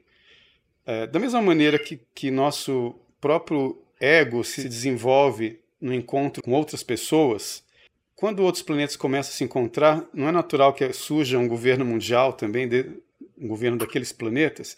Aí uns alunos começaram a rir da minha cara, né? Tipo assim, ah, o cara, né? a pergunta do cara, kkkk, né? Governos de outros planetas, ah, extraterrestre de verdade, ah, ah, ah. O Olavo não mudou um centímetro a expressão dele, porque o cara é um professor de verdade, né? Ele virou e falou assim, não, mas você pode alegar contatos com outros mundos, mas você não precisa de uma oposição real para criar um governo mundial. E essa posição pode ser, inclusive, alegar a existência de outros, de outros seres e falar: nós precisamos de um governo mundial, até para. Agora sou eu falando, né? Para quando os caras pousarem, leve-me ao seu líder. Ter realmente um líder, entendeu? Mas a é, oposição é, caras, não precisa ser real. Os caras estão dizendo isso, né? Que, esses, que essas manifestações recentes aí é tudo para suplantar o Covid com, com é. pretexto para o governo mundial. É, é uma das coisas que os caras falam. Então, aí eu, eu ao longo dos anos, eu envolvido com essas coisas, ouvindo várias histórias de tios meus na fazenda. Ah, o peão saiu para fazer xixi à noite, estava jogando carta, quando ele estava lá fora, de repente acendeu uma puta luz de estádio de futebol em cima dele, assim, no meio do nada. A fazenda é. antes era longe de tudo, né? Pô, sem barulho nenhum. Nem som de helicóptero, nem de avião, nada, nem balão, mas uma, aquele aquela luz que ele olhou para cima e ficou cego, né? E ficou apavorado e correu com, com o pinto de fora mijando nas pernas para dentro da casa. eu vi essas coisas quando eu era criança, entendeu? É. Na fazenda. Então, mas o que aconteceu? É, quando eu saí da casa da. A Hilda contava história também de, de extraterrestre. Ela disse que estava uma vez deitada no, na, no sofá da casa dela. Nessa época, ela disse que ela não bebia, não usava drogas, nada, entendeu? Ela só escrevia. Na época não tinha nem luz elétrica na fazenda. Ela estava sentada com um lampião aceso, lendo um livro, e o marido dela estava deitado no sofá dormindo, no mesmo sofá que ela, na ponta ele dormi, esticado dormindo. Ah, ela disse que ela ouviu um, um som na cabeça dela mesmo. E ela sempre tinha medo de ficar louca, tipo, que a esquizofrênica ouve vozes, né? Falou para ela, é, vem aqui para fora agora. E ela olhou assim, é, Dante, você falou comigo, né? Falou com o marido dela, e o cara ressonando. Ela falou, Parece que eu ouvi alguém falando comigo. Ela ouviu de novo, vem aqui para fora agora, né? Aí ela olhou assim, mas quem que tá falando comigo, né? Aí falaram de novo, se você não vier aqui fora agora, não vai dar tempo. Aí ela, sa... ela disse que saiu na varanda da casa dela e viu uma luz muito forte na, na extremidade da casa, da varanda. Ela foi andando para lá e viu, ela disse que um disco perfeito com, digamos, uma como se fosse uma pirâmide assim em cima dele, né? Como se fosse uma cúpulazinha de formato de pirâmide em cima do disco que era é, e tinha uma consistência de, de mercúrio líquido, só parecia que era feito de mercúrio líquido o disco voador. E que tamanho? Ela disse que era muito grande, eu não, não lembro, não sei dizer agora, o tamanho de um caminhão, digamos. E ela viu aquilo, ela encostou na parede e começou a gritar o marido dela e bater na janela, né? Enquanto o marido dela não vinha, ela disse que o negócio começou a se transformar numa bola de luz, começou a brilhar uma luz muito forte, ele foi virando uma esfera de luz. Quando o marido dela chegou, ele viu só a esfera de luz grande, né? Que foi andando por cima do, do, do, da mata, assim, do pasto, e sumiu por trás de umas árvores lá, lá para baixo, na direção de onde era a sede da fazenda da mãe dela. Uhum. Então ela viu isso e ela não teve medo de, de declarar isso na imprensa, aí pronto, falaram que era a louca que foi para a fazenda, ou melhor, a poeta que foi para a fazenda e ficou louca, já estava vendo até disco voador. A Lígia Fagundes Teles também declarou que viu disco voador. Tem, é, tem um jornal sabia. aí. É, tem jornal antigo e ela falou até acho que há pouco tempo, acho que ela falou de novo, entendeu? É, então, assim, muita gente vê não fala porque não sabe o que é. É um, é um OVNI, né? um objeto voador não identificado. Hoje você pode confundir um monte de drone né, com isso, né? Mas uh, tempo atrás não tinha drone, né? Mas enfim, é, eu sei que. que eu, desculpa se eu estou monopolizando, mas é. Não, é que eu não tenho muita experiência com discos voadores, por isso que eu não estou contando, não estou falando da minha parte. Eu conheci umas duas ou três pessoas que falaram que viram hum. discos voadores, e eu acredito, não, não acho que eles mentiriam. Um deles foi numa festa, mas aí quando fala festa, você começa a imaginar a pessoa estava usando alguma coisa, sei lá, mas enfim. Uhum. Numa festa, numa casa enorme no Rio de Janeiro, pessoa, todo mundo viu, o desovador ficou a poucos metros numa piscina, uhum. todo mundo olhando e depois foi embora. Umas histórias assim. Mas eu, uhum. pessoalmente, nunca, nunca vi nada estranho. Eu também não vi nada estranho, eu vi pessoas estranhas. Porque, por exemplo, quando eu saí da casa da Hilda, e, e, aí eu saí de Campinas, e, aí fiquei um tempinho em São Paulo, voltei para Goiânia, né? E aí uma ex-namorada minha de São Paulo falou para mim: "Você quer conhecer a Bianca? Eu vou para a fazenda dela. Se quiser ir, vem comigo." Quem é a Bianca? A Bianca é, é um pseudônimo da Maria Aparecida de Oliveira, que ela fez parte de um caso ufológico famoso mundialmente, que é o caso Hermínio Bianca. É, se procurar isso, vocês vão achar. Ela, quem, quem eram os dois? Hermínio era um pastor evangélico e ela, a Bianca, a esposa dele. Eles estavam viajando, se não me engano, em 1976 ou 77, por aí, do Rio de Janeiro para Minas Gerais. Eu não sei se era para casa de parentes, algo assim. Ele sabia dirigir, ela não sabia dirigir. Eu sei que depois de muitas horas de viagem, ele começou a ficar sonolento e falou para ela: Vou encostar o carro para dar uma cochilada, porque senão eu vou acabar dormindo na direção. Ele parou o carro, ela não sabia dirigir, ela ficou do lado dele esperando ele dormir um pouco. Ela disse que ela estava olhando tem, ela escreveu um livro sobre isso que chama As Possibilidades do Infinito. Aí ela disse que ela estava lá no, esperando, olhando pelo para-brisa do carro mesmo, e viu um, que ela pensou que fosse um balão colorido, assim, né? Ela falou assim: Nossa, aqui em Minas eles fazem balões como no Rio de Janeiro, né? É. E ficou olhando o balão, assim, aí o balão foi indo e sumiu por trás de umas árvores, né? É, brilhava tal, assim, né? Eu não sei se era final de tarde, não lembro agora, mas eu sei que, que uma hora ela viu uma sombra, assim, em cima do carro, que ela falou: Ué, que está acontecendo? De repente tá, tudo ainda estava claro, mas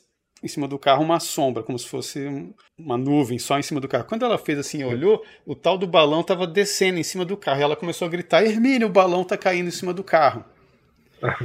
Aí o cara acordou assustado. Quando ele acordou, um negócio engoliu o carro, entendeu? Envolveu o carro inteiro. E eles ficaram no escuro. Uhum. E eles gritando: caramba, caiu em cima do que está acontecendo. E de repente ela sentiu grudar assim na, na poltrona do carro, como se o negócio, se o negócio tivesse partido a toda velocidade para cima, entendeu? Então, naquela força G, né? Eles grudaram no banco do carro, assim, um, tem, um tempo, assim, né?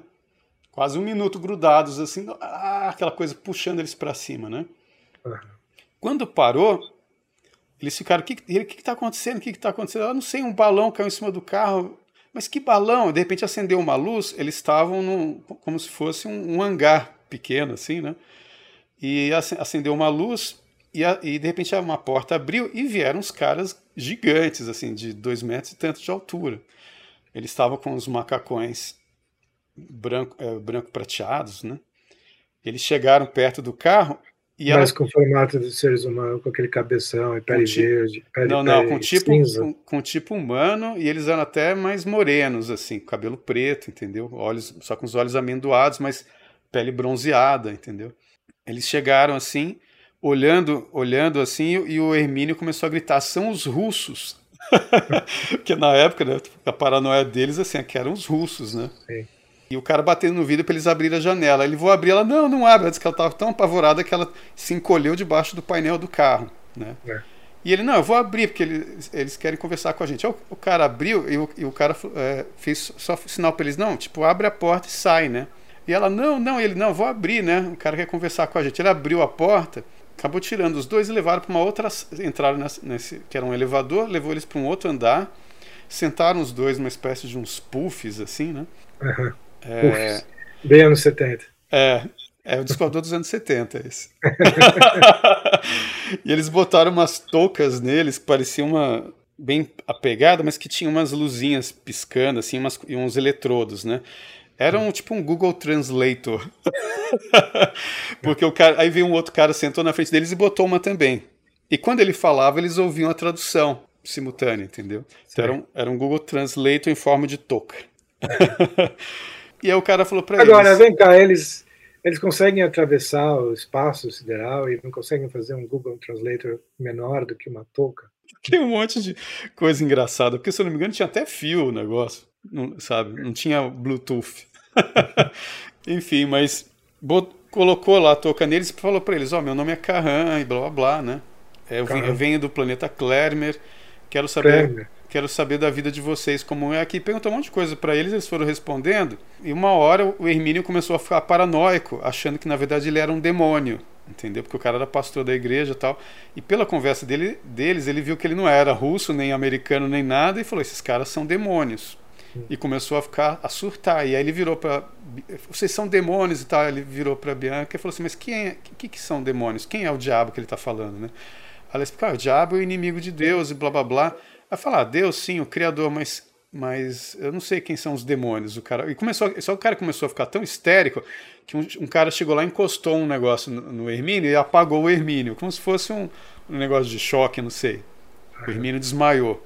Aí ela ficou com medo também, eles foram lá, encostaram nela, apagaram ela também. Hum. Aí diz que horas depois eles acordaram, aquele, aquilo que pare, parecia ser um puff, na verdade era tipo uma cadeira do papai, né? Que o negócio tinha esticado, eles estavam deitados, cada um no seu, né? Fizeram um Bill Cosby nele. Fizeram o quê? Um Bill Cosby. Como assim, cara? Lembra do Bill Cosby que ele colocava remédio? Como é que era o, o ele dava ele dava uma droga para as mulheres ah, sim. Sim, foi um Boa Noite Cinderela do outro planeta, né? É, então, mas eu sei que ele faz várias perguntas para ela, não sei o quê. Eu sei que ele marca encontro com ela de novo ele pega uma espécie de um diadema, põe nela e registra, segundo ela, a frequência cerebral dela, que cada um tem a sua frequência cerebral. É. E do Hermínio eles tentam registrar a frequência dele e não conseguem, não sei porquê. Não sei se ele era orelhudo, não sei qual era o problema. Não, não consegue. É, não consegue, não, isso eu não sei se era, mas não consegue registrar a frequência dele. Aí ela conta para todo mundo, depois, para os amigos, todo mundo acha que eles estão loucos. Eles devolvem eles no dia seguinte de manhã. Eles ficaram quase 24 horas dentro da nave, entendeu? E uma coisa engraçada que ela disse que a partir dali o carro deles foi desmontando, entendeu? o, carro, o carro foi simplesmente degringolando, né? Mas eu sei que um dia eles estão de volta, chama, no Rio de Janeiro, e novamente ela conta para é, o pessoal tirando sarro daquela conversa dela com, sobre extraterrestre, que é uma maluquice. E ela ouve, ela, ela foi ver o filho dela que estava no berço, e ela ouve igual a Hilda ouviu, na cabeça dela, o cara falando: Bianca, vem aqui para a janela. Ela, ela, ué, quem está me chamando, né? Bianca, sou eu, o Carran. Eu estou falando diretamente com a sua frequência cerebral. Você pode me ouvir por causa disso. Ele fala: Eu quero marcar um encontro com você. Ela fala: Nossa, eu estava conversando sobre você agora com o pessoal aqui na minha casa e ninguém estava acreditando. Aí ele fala: Ah, eles não acreditam? Fala para todo mundo ir para a janela do seu apartamento. Aí ela chegou na sala e falou: Gente, o Carran está falando comigo, falou para vocês irem todos para a janela. Aí todo mundo começou a rir. Ah, você tá maluca, né? Agora você tá ouvindo voz, você é louca mesmo, né? Aí foi todo mundo pra janela dando risada, de repente uma, uma esfera de luz caiu do céu, assim, parou na, na altura da janela do apartamento e ficou lá pulsando, entendeu? Uhum. Aí ela fala, Bianca, sou eu aqui na sua frente, tá todo mundo me vendo? Tá, tá todo mundo te vendo, o pessoal histérico, né? Ah, o que que é isso, o que que é isso? Aí de repente o negócio deu uns, um tiro assim, sumiu, entendeu? Uhum. Foi embora. Depois ele marcou o um encontro com ela, falou para ele, é, o cara disse para ela ir num posto de gasolina que um cara ia levar ela até o ponto de, de contato. Chegou lá, tinha um cara meio é, de 1,60m e pouco, meio ruivo, que veio conversar com ela, ah, vou levar vocês onde o Carran tá, né? Aí eles deram carona para esse cara. E ele tava, o cara tava meio adoentado, né? E ela falando para ele, você não quer passar no hospital? Parece que você está doente, né? Ele, não, eu não posso ir no hospital e tal. Mas por que você não pode? Ah, porque eles vão ver que eu tenho dois corações.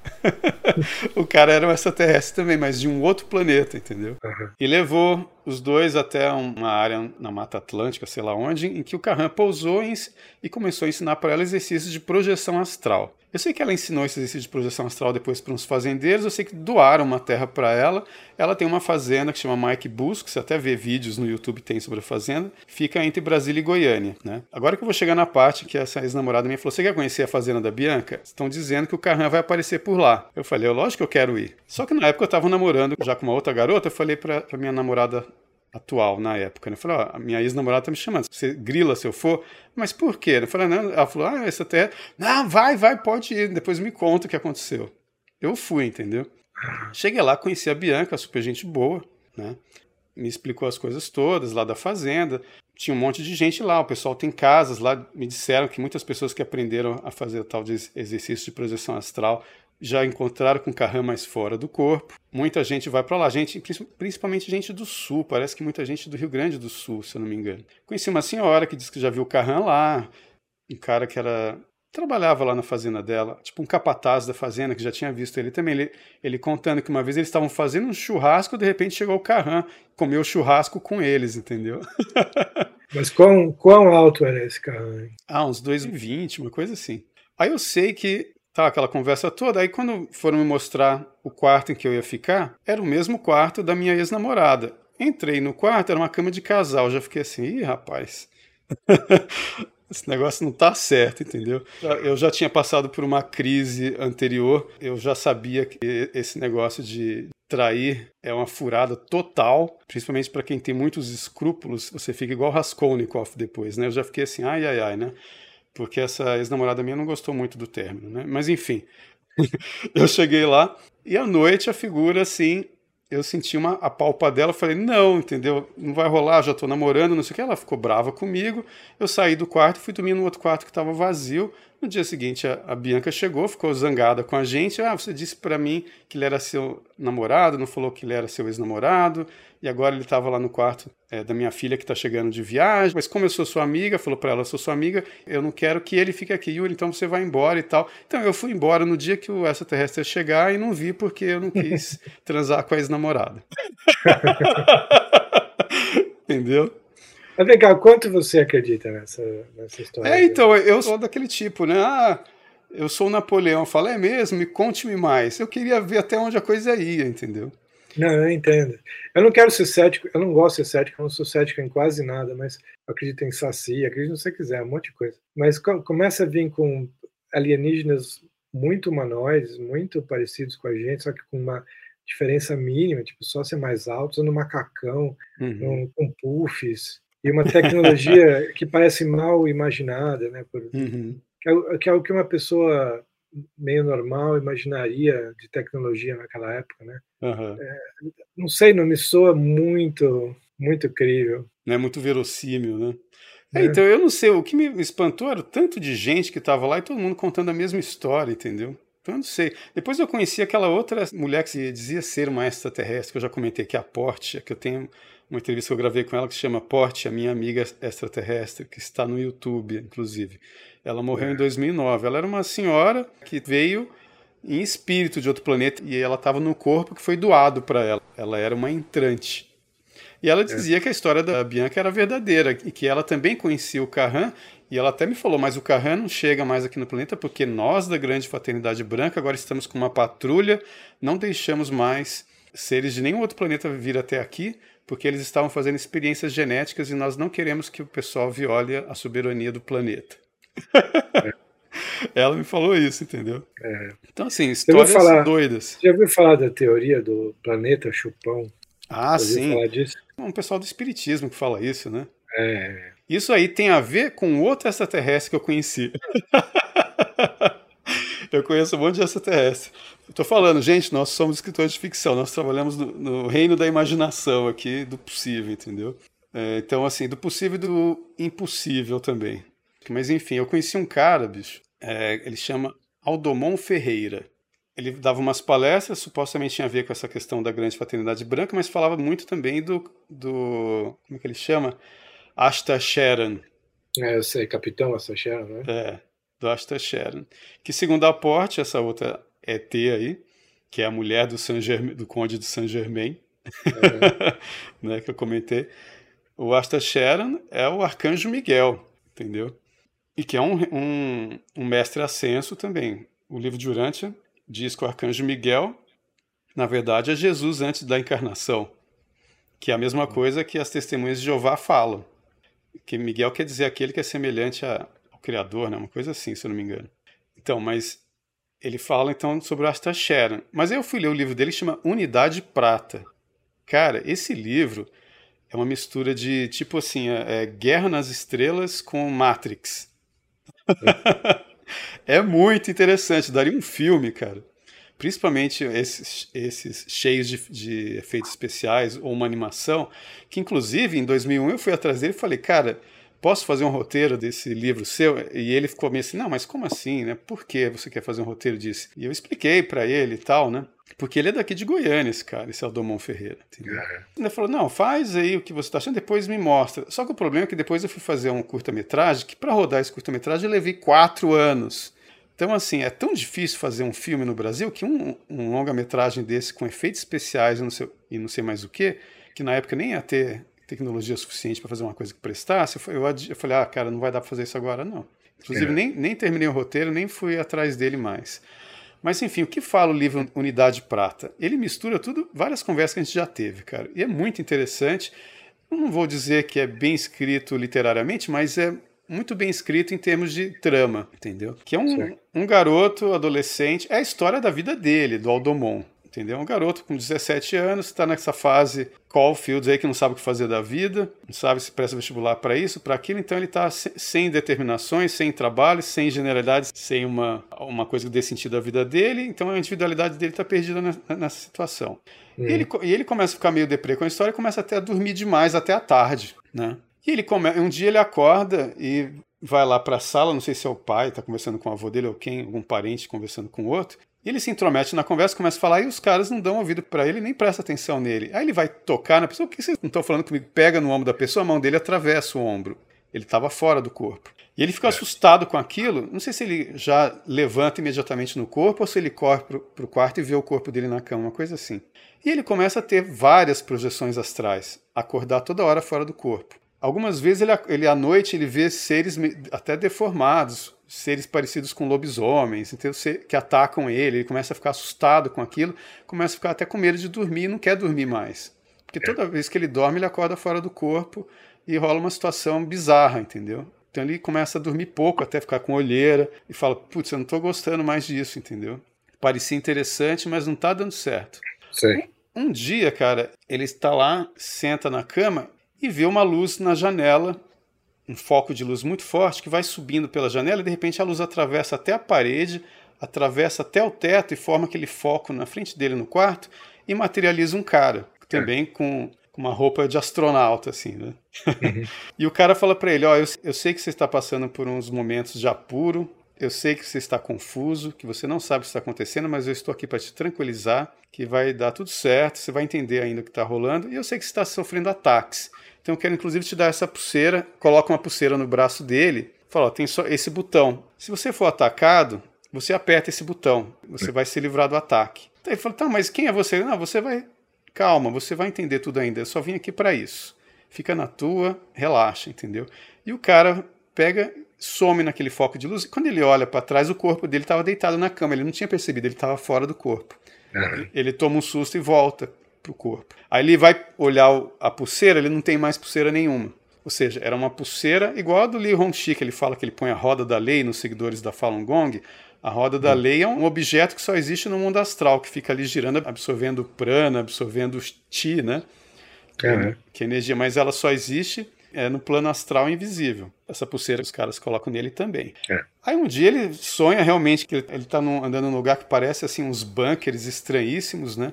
Quando atacam ele, cara, os caras veem, olha, tem um, invasor, um, um, sei lá, aqui pegam ele, ele aperta o botão, o negócio dá uma descarga de, de, um choque tão grande que todo mundo sai voando longe, entendeu? Uhum. E ele consegue fugir dos caras, acorda na cama, entendeu? Um dia ele acorda numa mesa de cirurgia e os caras estão botando implantes nos pontos de acupuntura dele. Entendeu? E ele fica assim, mas o que vocês estão fazendo? Ele, calma, calma, tudo faz parte do plano. E ele depois percebe, cara, que com a força da vontade, ele fora do corpo, ele consegue materializar uma armadura através dos pontos do chakra dele, entendeu? Sei. Materializa uma armadura. Isso vai acontecendo várias vezes, e, e, várias vezes ele acorda num cockpit de uma nave em que tem dois caras sentados na frente e ele no meio sentado atrás. E uma das vezes ele olha pro cara e fala: Nossa, o que está acontecendo? Os caras olham para ele e ele, ele, voltou de novo. Ele, como é. assim ele voltou de novo? Ele toma um susto e acorda na. Um cara toca nele, aí ele toma um choque assim e acorda na cama. Né? Sei. E os caras estavam bombardeando uns bunkers, entendeu? Atacando assim. É, numa guerra. E ele assustado com aquilo, né? Aí um dia ele de novo acorda, quando ele dá por si, ele está no, no, cockpit de uma nave. E os caras olham para ele e falam: agora você vai começar a entender as coisas. A nave vai saindo, cara, da atmosfera do planeta, vai indo em direção à Lua. Atrás da Lua tem uma nave mãe gigante, entendeu? Essa nave é a Unidade Prata, que é, a, o título do livro dele, né? Você lembra bem os detalhes? É, porque esse livro eu falei, eu comecei a escrever um roteiro, né, para fazer um filme disso. Isso tudo um adolescente de Goiânia. é muito bizarro, né? Que tem umas coisas que eu acho interessantes. A projeção astral e essa terrestre, né, dá um filme ótimo. Aí eu sei que a, a, nave, ela entra numa espécie de um hangar, assim, da nave que ele tá, né, dessa nave mãe. Quando ele desce, os caras vão escoltando ele, entra numa sala, chega lá dentro, tem um uniforme em cima de um, de uma mesa, os caras falam, veste esse uniforme que a gente vai esperar você lá fora. Aí ele veste o uniforme, põe a roupa toda, a bota, aquele, aquele negócio todo, sai, os caras estão esperando ele, os caras vão um de cada lado escoltando ele. Quando ele chega numa outra área da, da nave, uma área muito grande, tá toda a tripulação da nave enfileirada, né? É, olhando para ele, e ele toma um choque, né? Como se fosse um não um insight, ele toma, ele vem uma, uma metanoia nele. Ele lembra de tudo. Né? Ele é o capitão da nave, entendeu? Uhum. E eles vieram nessa nave que vem adiante do grupo da, da Asta Sharon. É a nave que veio primeiro, fazer parte da missão dele, encarnar no planeta, entendeu? Para avisar as pessoas sobre a missão. E aquele bombardeio todo. Eles estavam atacando o inferno, cara. Porque tem a ver com a história do planeta Chupão. Eles vão atacando o inferno recolhendo o pessoal no inferno para levar para as naves, porque tudo isso existe em outro plano, não é o plano material nosso. É o plano pra, para o qual nós vamos depois de morrer, segundo os caras dizem, né? como se fosse corpo astral, ou como diz o livro Durante, corpo moroncial. Moroncial. Então, é, então eles estão recolhendo esse pessoal para fazer o, o, resgate planetário, porque aí tem aquele papo, né, nova era, de que a Terra vai, vai sofrer uma transformação, vai mudar de dimensão de, é, de vibração de energia, e esse pessoal que está no inferno pode sofrer uma segunda morte se eles estiverem aqui. Então eles estão resgatando, é, junto com o pessoal da frota do Asta Sharon, para levar esse pessoal para planetas de dimensões mais baixas. Olha que é. coisa louca, cara. é um negócio muito mais legal que o Matrix. Entendeu? Eu morria de medo dessa história de planeta chupão quando eu era adolescente. Você imagina um planeta com uns beiços enormes, né? Eu imaginava que eu ia ser sugado, né? Quer dizer, uhum. que o planeta sugaria, a, a, gravidade do planeta sugaria as pessoas baixas, né? As pessoas assim, pouco desenvolvidas espiritualmente. Eu ficava imaginando eu sendo sugado. É tipo aquela teoria dos americanos cristãos lá. Só, só americano acredita nisso, tanto quanto eu saiba, né? De ser puxado para o céu, né? Uhum. Só que é o contrário, as pessoas puxadas para o inferno, pro planeta chupão. É. Mas é, são as ideias muito estranhas, né? Agora, sim, se existisse uma coisa dessa, ele ia puxar quem é invisível, né? Sei lá. Imagina igual esses caras estão fazendo, umas batalhas que ninguém nem fica sabendo, segundo ele, entendeu? Aí ele tem umas, umas, partes românticas no livro dele, entendeu? Que ele vai ver uma menina, ela, ela sabe quem ele é quando eles estão fora do corpo, quando encontra com ele no corpo, ela não sabe quem ele é, entendeu? Uhum. Tem esses papos de que você não transfere a memória do corpo astral para o corpo físico, do corpo físico para o corpo astral, por isso que você não lembra dos sonhos. É isso que a Bianca fala, que o exercício é basicamente para isso, para você lembrar do que aconteceu quando você estava dormindo, né? Então, assim, é um monte de loucura, cara, mas eu sei que, que dá umas histórias muito interessantes. Porque imagina, a Matrix é uma coisa muito fechada, aquele negócio de você descobrir que você está num, num, mundo, é, uma realidade virtual, e, a, e você sair fora dela é uma coisa ainda mais restrita, é um mundinho do pessoal num subterrâneo terrível, sendo que o livro Neuromancer, você leu Neuromancer? Não, não li. Do William, é William Gibson, né? É. Mas dizem, eu, eu, vejo todo mundo que lê esse livro hoje em dia e resenha fala que é muito chato e complicado. É chato. É chato, é chato pra caralho. Mas tem uma parte no final que eu acho que é por isso que o pessoal não usou no filme. Se, se tivesse, se o livro não fosse tão chato, eles teriam usado, porque eles teriam chegado no final do livro. Porque a ideia da Matrix é, vem desse livro, né? É, Neuromancer foi publicado em 1984 mesmo, né? Tem uma cena que o cara chega, eu acho que num bar, se não me engano, conversando com um barman. E ele fala pro cara assim: "Então você é a Matrix, né?" E ele fala: "É, sou eu, né?" Fala: "Mas o que isso faz de você, né? Você é Deus, né?" Ele fala: "Não, eu estou por trás de tudo, a realidade que você conhece, tudo que você vê, sou eu, mas eu não sou Deus." Fala: "Mas o que, que você faz então? Você só se contenta em estar aí e ficar olhando tudo?" Ele fala assim: "Não, eu converso com os meus iguais." Aí ele fala assim: "Como assim?" Fala, é, em 1970 e pouco, ele fala, os humanos detectaram uma transmissão vindo da constelação uma XYZ, lá sei lá qual é o nome da constelação, não sei se de Centauro ou qualquer coisa assim, que era uma emissão de rádios em que ela, ela parecia ter uma ordem muito grande para ser algo aleatório.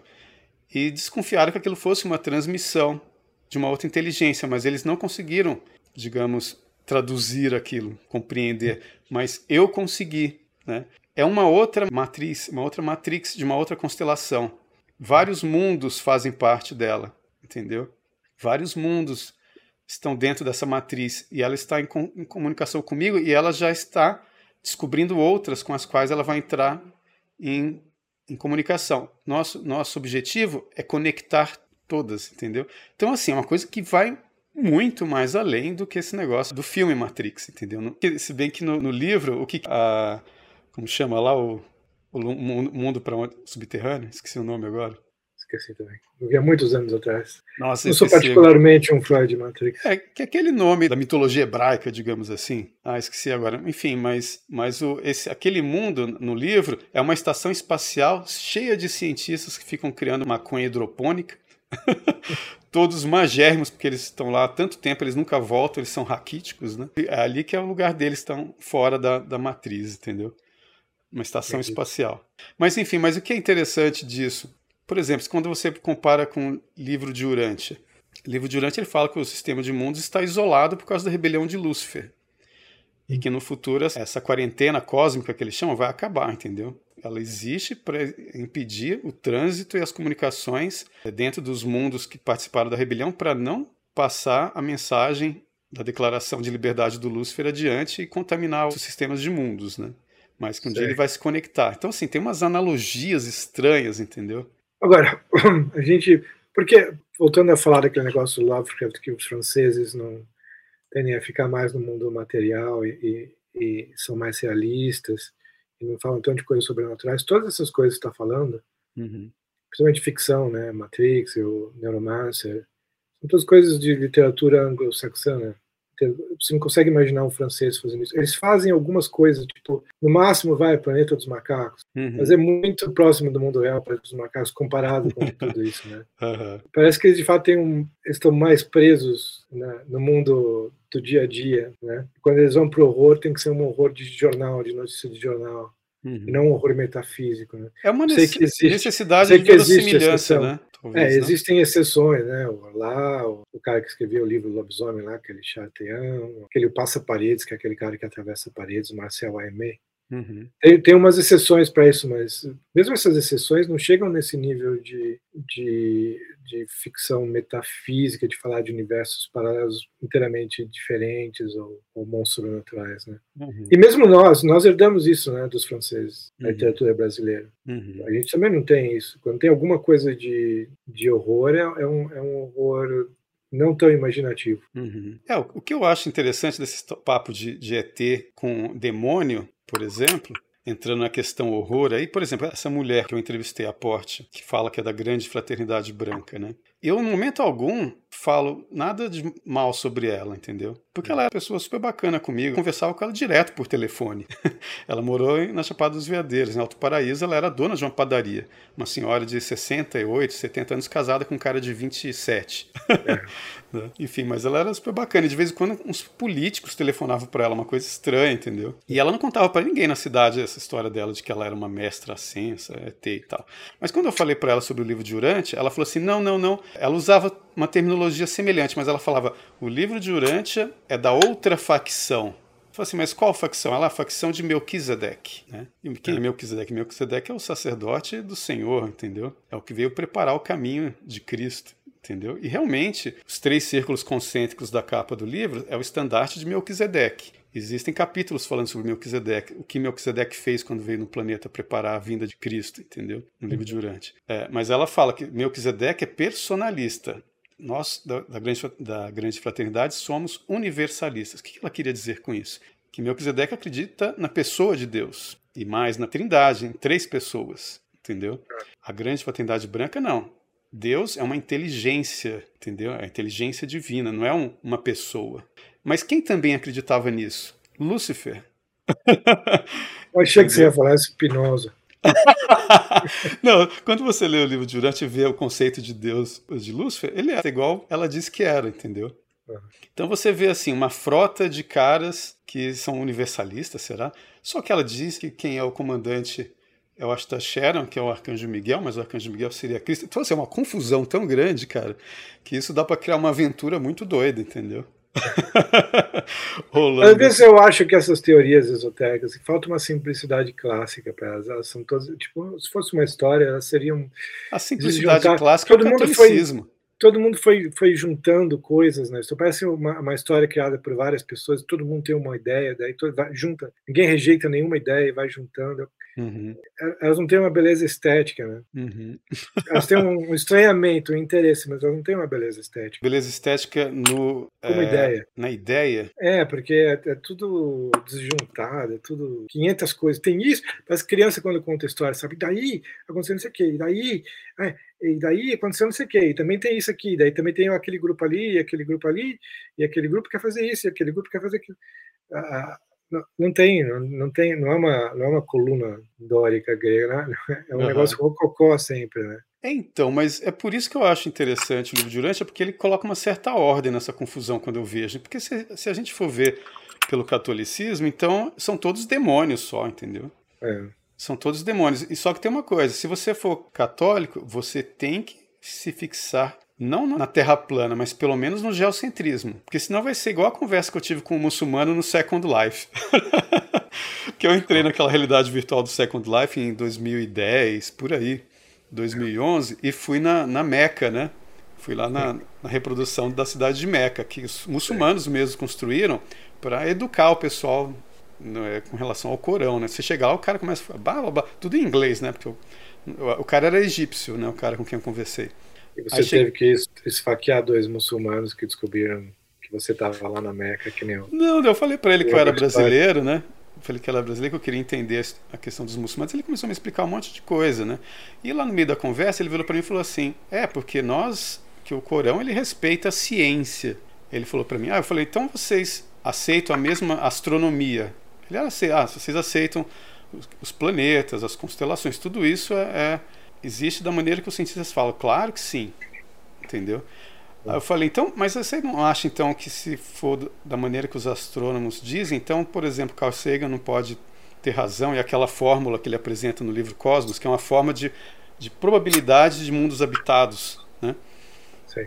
De repente aquela fórmula está correta e pode haver assim talvez até é, bilhões de mundos habitados, ou pelo menos habitáveis, né? Ele, ah, claro, a ciência, o Corão não nega a ciência, eu já te disse. Eu falei assim, então pode ter um planeta com povo igual aqui, a população. Sim. Eu falei, e Alá é o Deus deles também. É claro, Alá é, é Deus. Eu falei, mas quem é o profeta? Porque você diz que só existe um profeta. Maomé vai aparecer agora em todos os mundos ou são vários profetas? Nossa, aí o cara deu tilt, né? Total, deu bug, travou desconversou, falou assim: não, não, dá licença que eu tenho que fazer umas coisas, eu não posso mais perder tempo com essa discussão, porque ele nunca tinha pensado nisso, que se existia outro mundo, de repente, não há um único só profeta, entendeu? E se, Mas não seria difícil para ele dizer que Maomé tem que aparecer em todos os planetas, né? É, então, mas ele não conseguiu conceber uma coisa dessa e, e Maomé era um homem, né?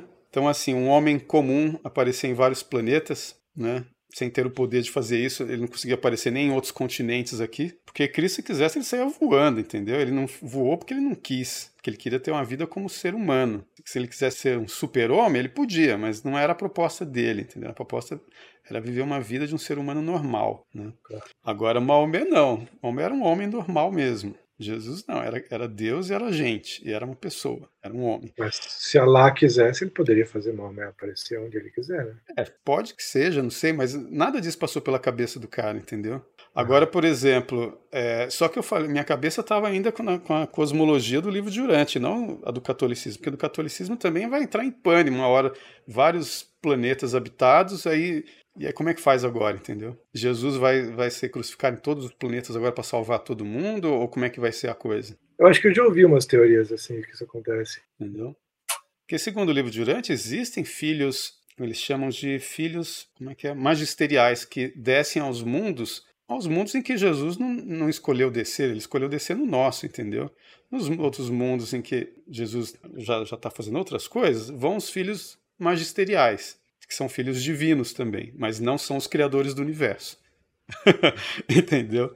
Então, assim, tem uma explicação que dá para você ficar ufa, mas no catolicismo, cara, você tem que aceitar é, o geocentrismo, entendeu? E o que, que o Swedenborg fala? Ele, ele pois é, o Swedenborg, ele não parece falar. Ele fala que o céu, inclusive, tem um formato do corpo de Cristo, né, cara? A própria cidade, né, onde o pessoal vive, tem um formato do corpo de Cristo, né? Ele fala uma coisa assim. Então, assim, eu não sei se o céu que ele fala é o céu universal de todos os planetas, porque ele fala de vida em outros planetas também. Então, eu não sei se é o céu só da, deste mundo ou o céu de todos os mundos, sei. Então, é, porque assim, ele fala de, de vários céus também, né? Vários infernos também cada um com sua característica diferente. Né? É. Então agora deixa eu só fechar um pouquinho o começo de onde a gente estava falando. Então imagina, eu vou conversar com uma figura que me acha louco porque eu falar, ah, vou voltar no Bolsonaro de novo. então imagina a cosmovisão que eu tenho, que é uma coisa, é um, é um catolicismo lutando para não, não se tornar urantiano, ou um urantianismo tentando se tornar catolicismo e não conseguindo, ou, ou é uma, eu, eu tô na tensão, entendeu? Assim. Não, é, é, a pessoa vai ver você falando e falar, ah, tá, que fala do capitão Astar Sheran e fala do Bolsonaro. Não, Agora porque... entendi tudo. É, não, então, porque esse tudo eu falo com Astar Sheran, para mim é uma possibilidade que me propuseram, mas eu não, como falo nisso como fato, eu não acredito nisso como fato, entendeu? As, as únicas coisas que eu tenho como fato é que Deus, é, Deus Pai, Deus Filho, Deus Espírito Santo, acabou, entendeu? E Jesus esteve na Terra, Cristo, Filho de Deus, criador do universo. E pronto. A arma da fé, cara, ela tem uma bala só, entendeu? Se for atirar ela para tudo quanto é coisa, não vai dar, entendeu? Você tem que atirar para Deus. Entendeu? O resto você encara como possibilidade. Aí você vai ouvindo as retóricas das pessoas, você vai vendo o que é verossímil e o que não é verossímil. Depois de uma hora, um dia, a gente entra na dialética e vai ver o que é provável ou não. Eu fui ver se, se pousava uma nave na fazenda da mulher para poder entrar no reino da dialética. Deixa eu ver se o que esse pessoal está falando tem uma coisa provável, uma prova de que isso acontece, entendeu? Não, eu iria. Não fui também. porque eu quis ser fiel à minha namorada, entendeu? Espera só um pouquinho aqui. Alexa, para. Eu mandei a Alexa dar um aviso de quando a gente chegasse em duas horas. Tá. Não, que eu iria também, certamente ver o, ah. como era o nome dele? Carran. É, o Carran, do planeta Clerme, que a Porta diz que é o planeta semente, não sei porquê. Ela diz que ele é ministro daquele planeta. Enfim, mas aí você vai conversar com uma pessoa que parece que não acredita em Deus, nem no Deus mais comunzinho, nem no Tupã, Deus dos trovões, entendeu? É, mas, mas defende os índios. Ah, o, o Bolsonaro assassino de índios, esse genocida, não sei, mas não acredita nem no Tupã, entendeu? Eu estava pensando nisso, essas pessoas defendem os índios, mas quais índios, né? É, é, não, toda a experiência dos índios de 1600 para cá, eles negam, porque os índios se converteram na maioria, né? Os bandeirantes, os, os jesuítas converteram os índios, e esses índios não prestam, né? Sem falar que eram várias etnias, vários povos, uns se associavam com os portugueses, outros com os holandeses, sim, outros com os franceses, é. lutavam uns contra os outros. Eles mesmos iam atrás, às vezes, dos portugueses e dos franceses para ajudá-los a lutar contra uma outra tribo, entendeu? Era uma confusão. Ah, os próprios bandeirantes eram meio índios, andavam descalços, casavam com índios, amancebavam com índios, tinham filhos com índios, eram filhos de índios, mal falavam português. Eles mesmos é. eram meio índios, né? E os, e os soldados deles é, eram índios também. Exatamente. Aquela guerra do Guararapes né, era uma confusão de português, de índio, de não sei mais o que. Cara, os caras falam de índio como se eles fossem uma espécie de zoológico, né? É. Eles acham que a Amazônia é a área do zoológico onde você mantém os índios. Não, e que índios, né? Índios de 1500 para trás, porque os outros não prestam, né? Porque é. os índios que se converteram e estavam lá nas bandeiras, esses são os índios errados. é, esses índios não valem nada, entendeu? É. Esses índios que ajudaram lá o Anchieta a escrever o dicionário dele de tupi lá, Guarani. Você viu o vídeo do outro cara, o cara dizendo, cara, Dom Pedro II falava tupi, você viu isso? Não, não sabia. Ele encontrava com os chefes índios e falava na língua deles, cara. Impressionante. E ele falava, estava estudando sumério, né? É, o cara era muito impressionante, né? Tinha, como fala, o tempo para isso, né? Também, é. e a disposição, a inteligência e tudo mais, né? Por isso que ele ficou feliz quando teve a. Quase feliz, né? Ficou um pouco feliz, ficou aliviado quando teve a proclamação da República. Né? Ele, ah, acha, cara? Não sei não. Né? Ah, ele não notou, pelo menos, né? Ele tá, estava cansado, ele te dizia dizendo que estava cansado. É, mas eu acho que ele. Deve ter sentido um certo alívio. Acho que ele é. queria era passar para a filha dele, entendeu? Não que ele queria, quisesse que acabasse isso, porque foi uma sacanagem, o, gol, é, o verdadeiro golpe militar, filha da mãe. Sim. Enfim, mas, mas voltando nos índios, cara. Por exemplo, você já leu o livro Maíra, do Darcy Ribeiro? Não. É muito interessante, cara, porque é um, um garoto indígena que ele faz a catequese, aí o padre manda ele estudar para ser padre, eu acho, se não me engano, mas ele vai para Roma para estudar na igreja mesmo. Aí ele volta. Só que o, Darcy Ribeiro também era um progressista, né? Então, assim, ele não entendeu o que um, cara falou num documentário que eu vou comentar daqui a pouco, né? Mas, por exemplo, ele chega e ele fica perdido, entre, eh, ele fica com essa doença aí do, do Constantinoicas sem encontrar uma generalidade para definir a individualidade dele, as determinações dele, porque em vez dele perceber que a generalidade, ou seja, que a ordem geral ditada pelo catolicismo é superior a dele, porque na, na Maíra é um deus lá dessa, dessa tribo lá que agora não sei qual que o da Ribeiro teve contato com várias tribos diferentes. Eu não sei se é Craô, se é Chavante, não sei. Mas eu sei que ele criou o ser humano, o ser humano não tinha nem homem e mulher. Eu sei que ele batia com o pé no chão, aí nascia um pau do chão, ele cortava o pau e pregava, esse vai ser homem. então, assim, é lógico que, que tipo, no catolicismo, ah, criou o ser Adão do barro, tal, blá, blá, é simbólico, não é simbólico, não sei, mas toda, toda a cosmogonia indígena, comparada com a do catolicismo, é, é mais restrita, é inferior, entendeu? Mas ele fica perdido entre os dois mundos, não se resolve que nenhum dos dois e fica em crise. Esse é o personagem principal do livro Maíra do Darcy Ribeiro. Entendeu? Só que, por exemplo, você pega esse documentário que eu falei, que era um cara numa tribo da Polinésia, em que ele está velhinho, ele está doente, ele é, resolve reunir a tribo inteira. Aí ele fala para eles: Olha, eu quero declarar para vocês o seguinte: eu descobri que eu estou com uma doença, eu vou morrer em breve, muito em breve, em alguns meses. E eu passei por um período de crise muito grande, uma crise espiritual. Eu já não sabia mais para onde nós vamos depois da morte. Eu não sabia mais. Por quê? Porque nossos ancestrais diziam que quando nós morrêssemos, nós iríamos parar na ilha da felicidade que fica do outro lado do oceano. Mas hoje nós sabemos que do outro lado do oceano está a África, está a América, está a Europa, já andaram pelo mundo inteiro e ninguém encontrou essa ilha da felicidade. Então, assim, não existe essa ilha da felicidade aqui neste mundo. Então, eu fiquei, para onde que nós vamos depois de morrer? Eu não posso mais falar isso para vocês porque não dá mais sentido para mim, não faz sentido. Eu não consigo é, é, viver com isso mais. Mas aí eu conheci esse homem que é um padre Aí ele se converteu ao catolicismo, cara. Porque ele me falou do paraíso, ele me falou de Jesus Cristo, ele me falou de Deus. Então eu me converti e convido todos vocês a se converterem também, porque a vida não acaba com a morte. Mas uh, o que ele me contou faz mais sentido para mim agora. Nós vamos para o paraíso para o qual ele está apontando, entendeu? Uhum. Então, assim, o Darcy Ribeiro não pegou isso para dar para o personagem dele. Pegou só o cara ficou em dúvida entre duas cosmo, cosmogonias diferentes, duas mitologias, é, mesmo que uma fosse mais abrangente que a outra, entendeu? É. Você conhece a história do, do aniversário que o Darcy Ribeiro fez? Ele, ele acho que ele estava no hospital doente. Ele saiu do hospital antes de receber alta e ele preparou o aniversário dele e chamou todas as ex-namoradas e ex-mulheres. Tem a foto dele com várias ex-namoradas. É e elas foram, né? Isso que é o mais engraçado, né?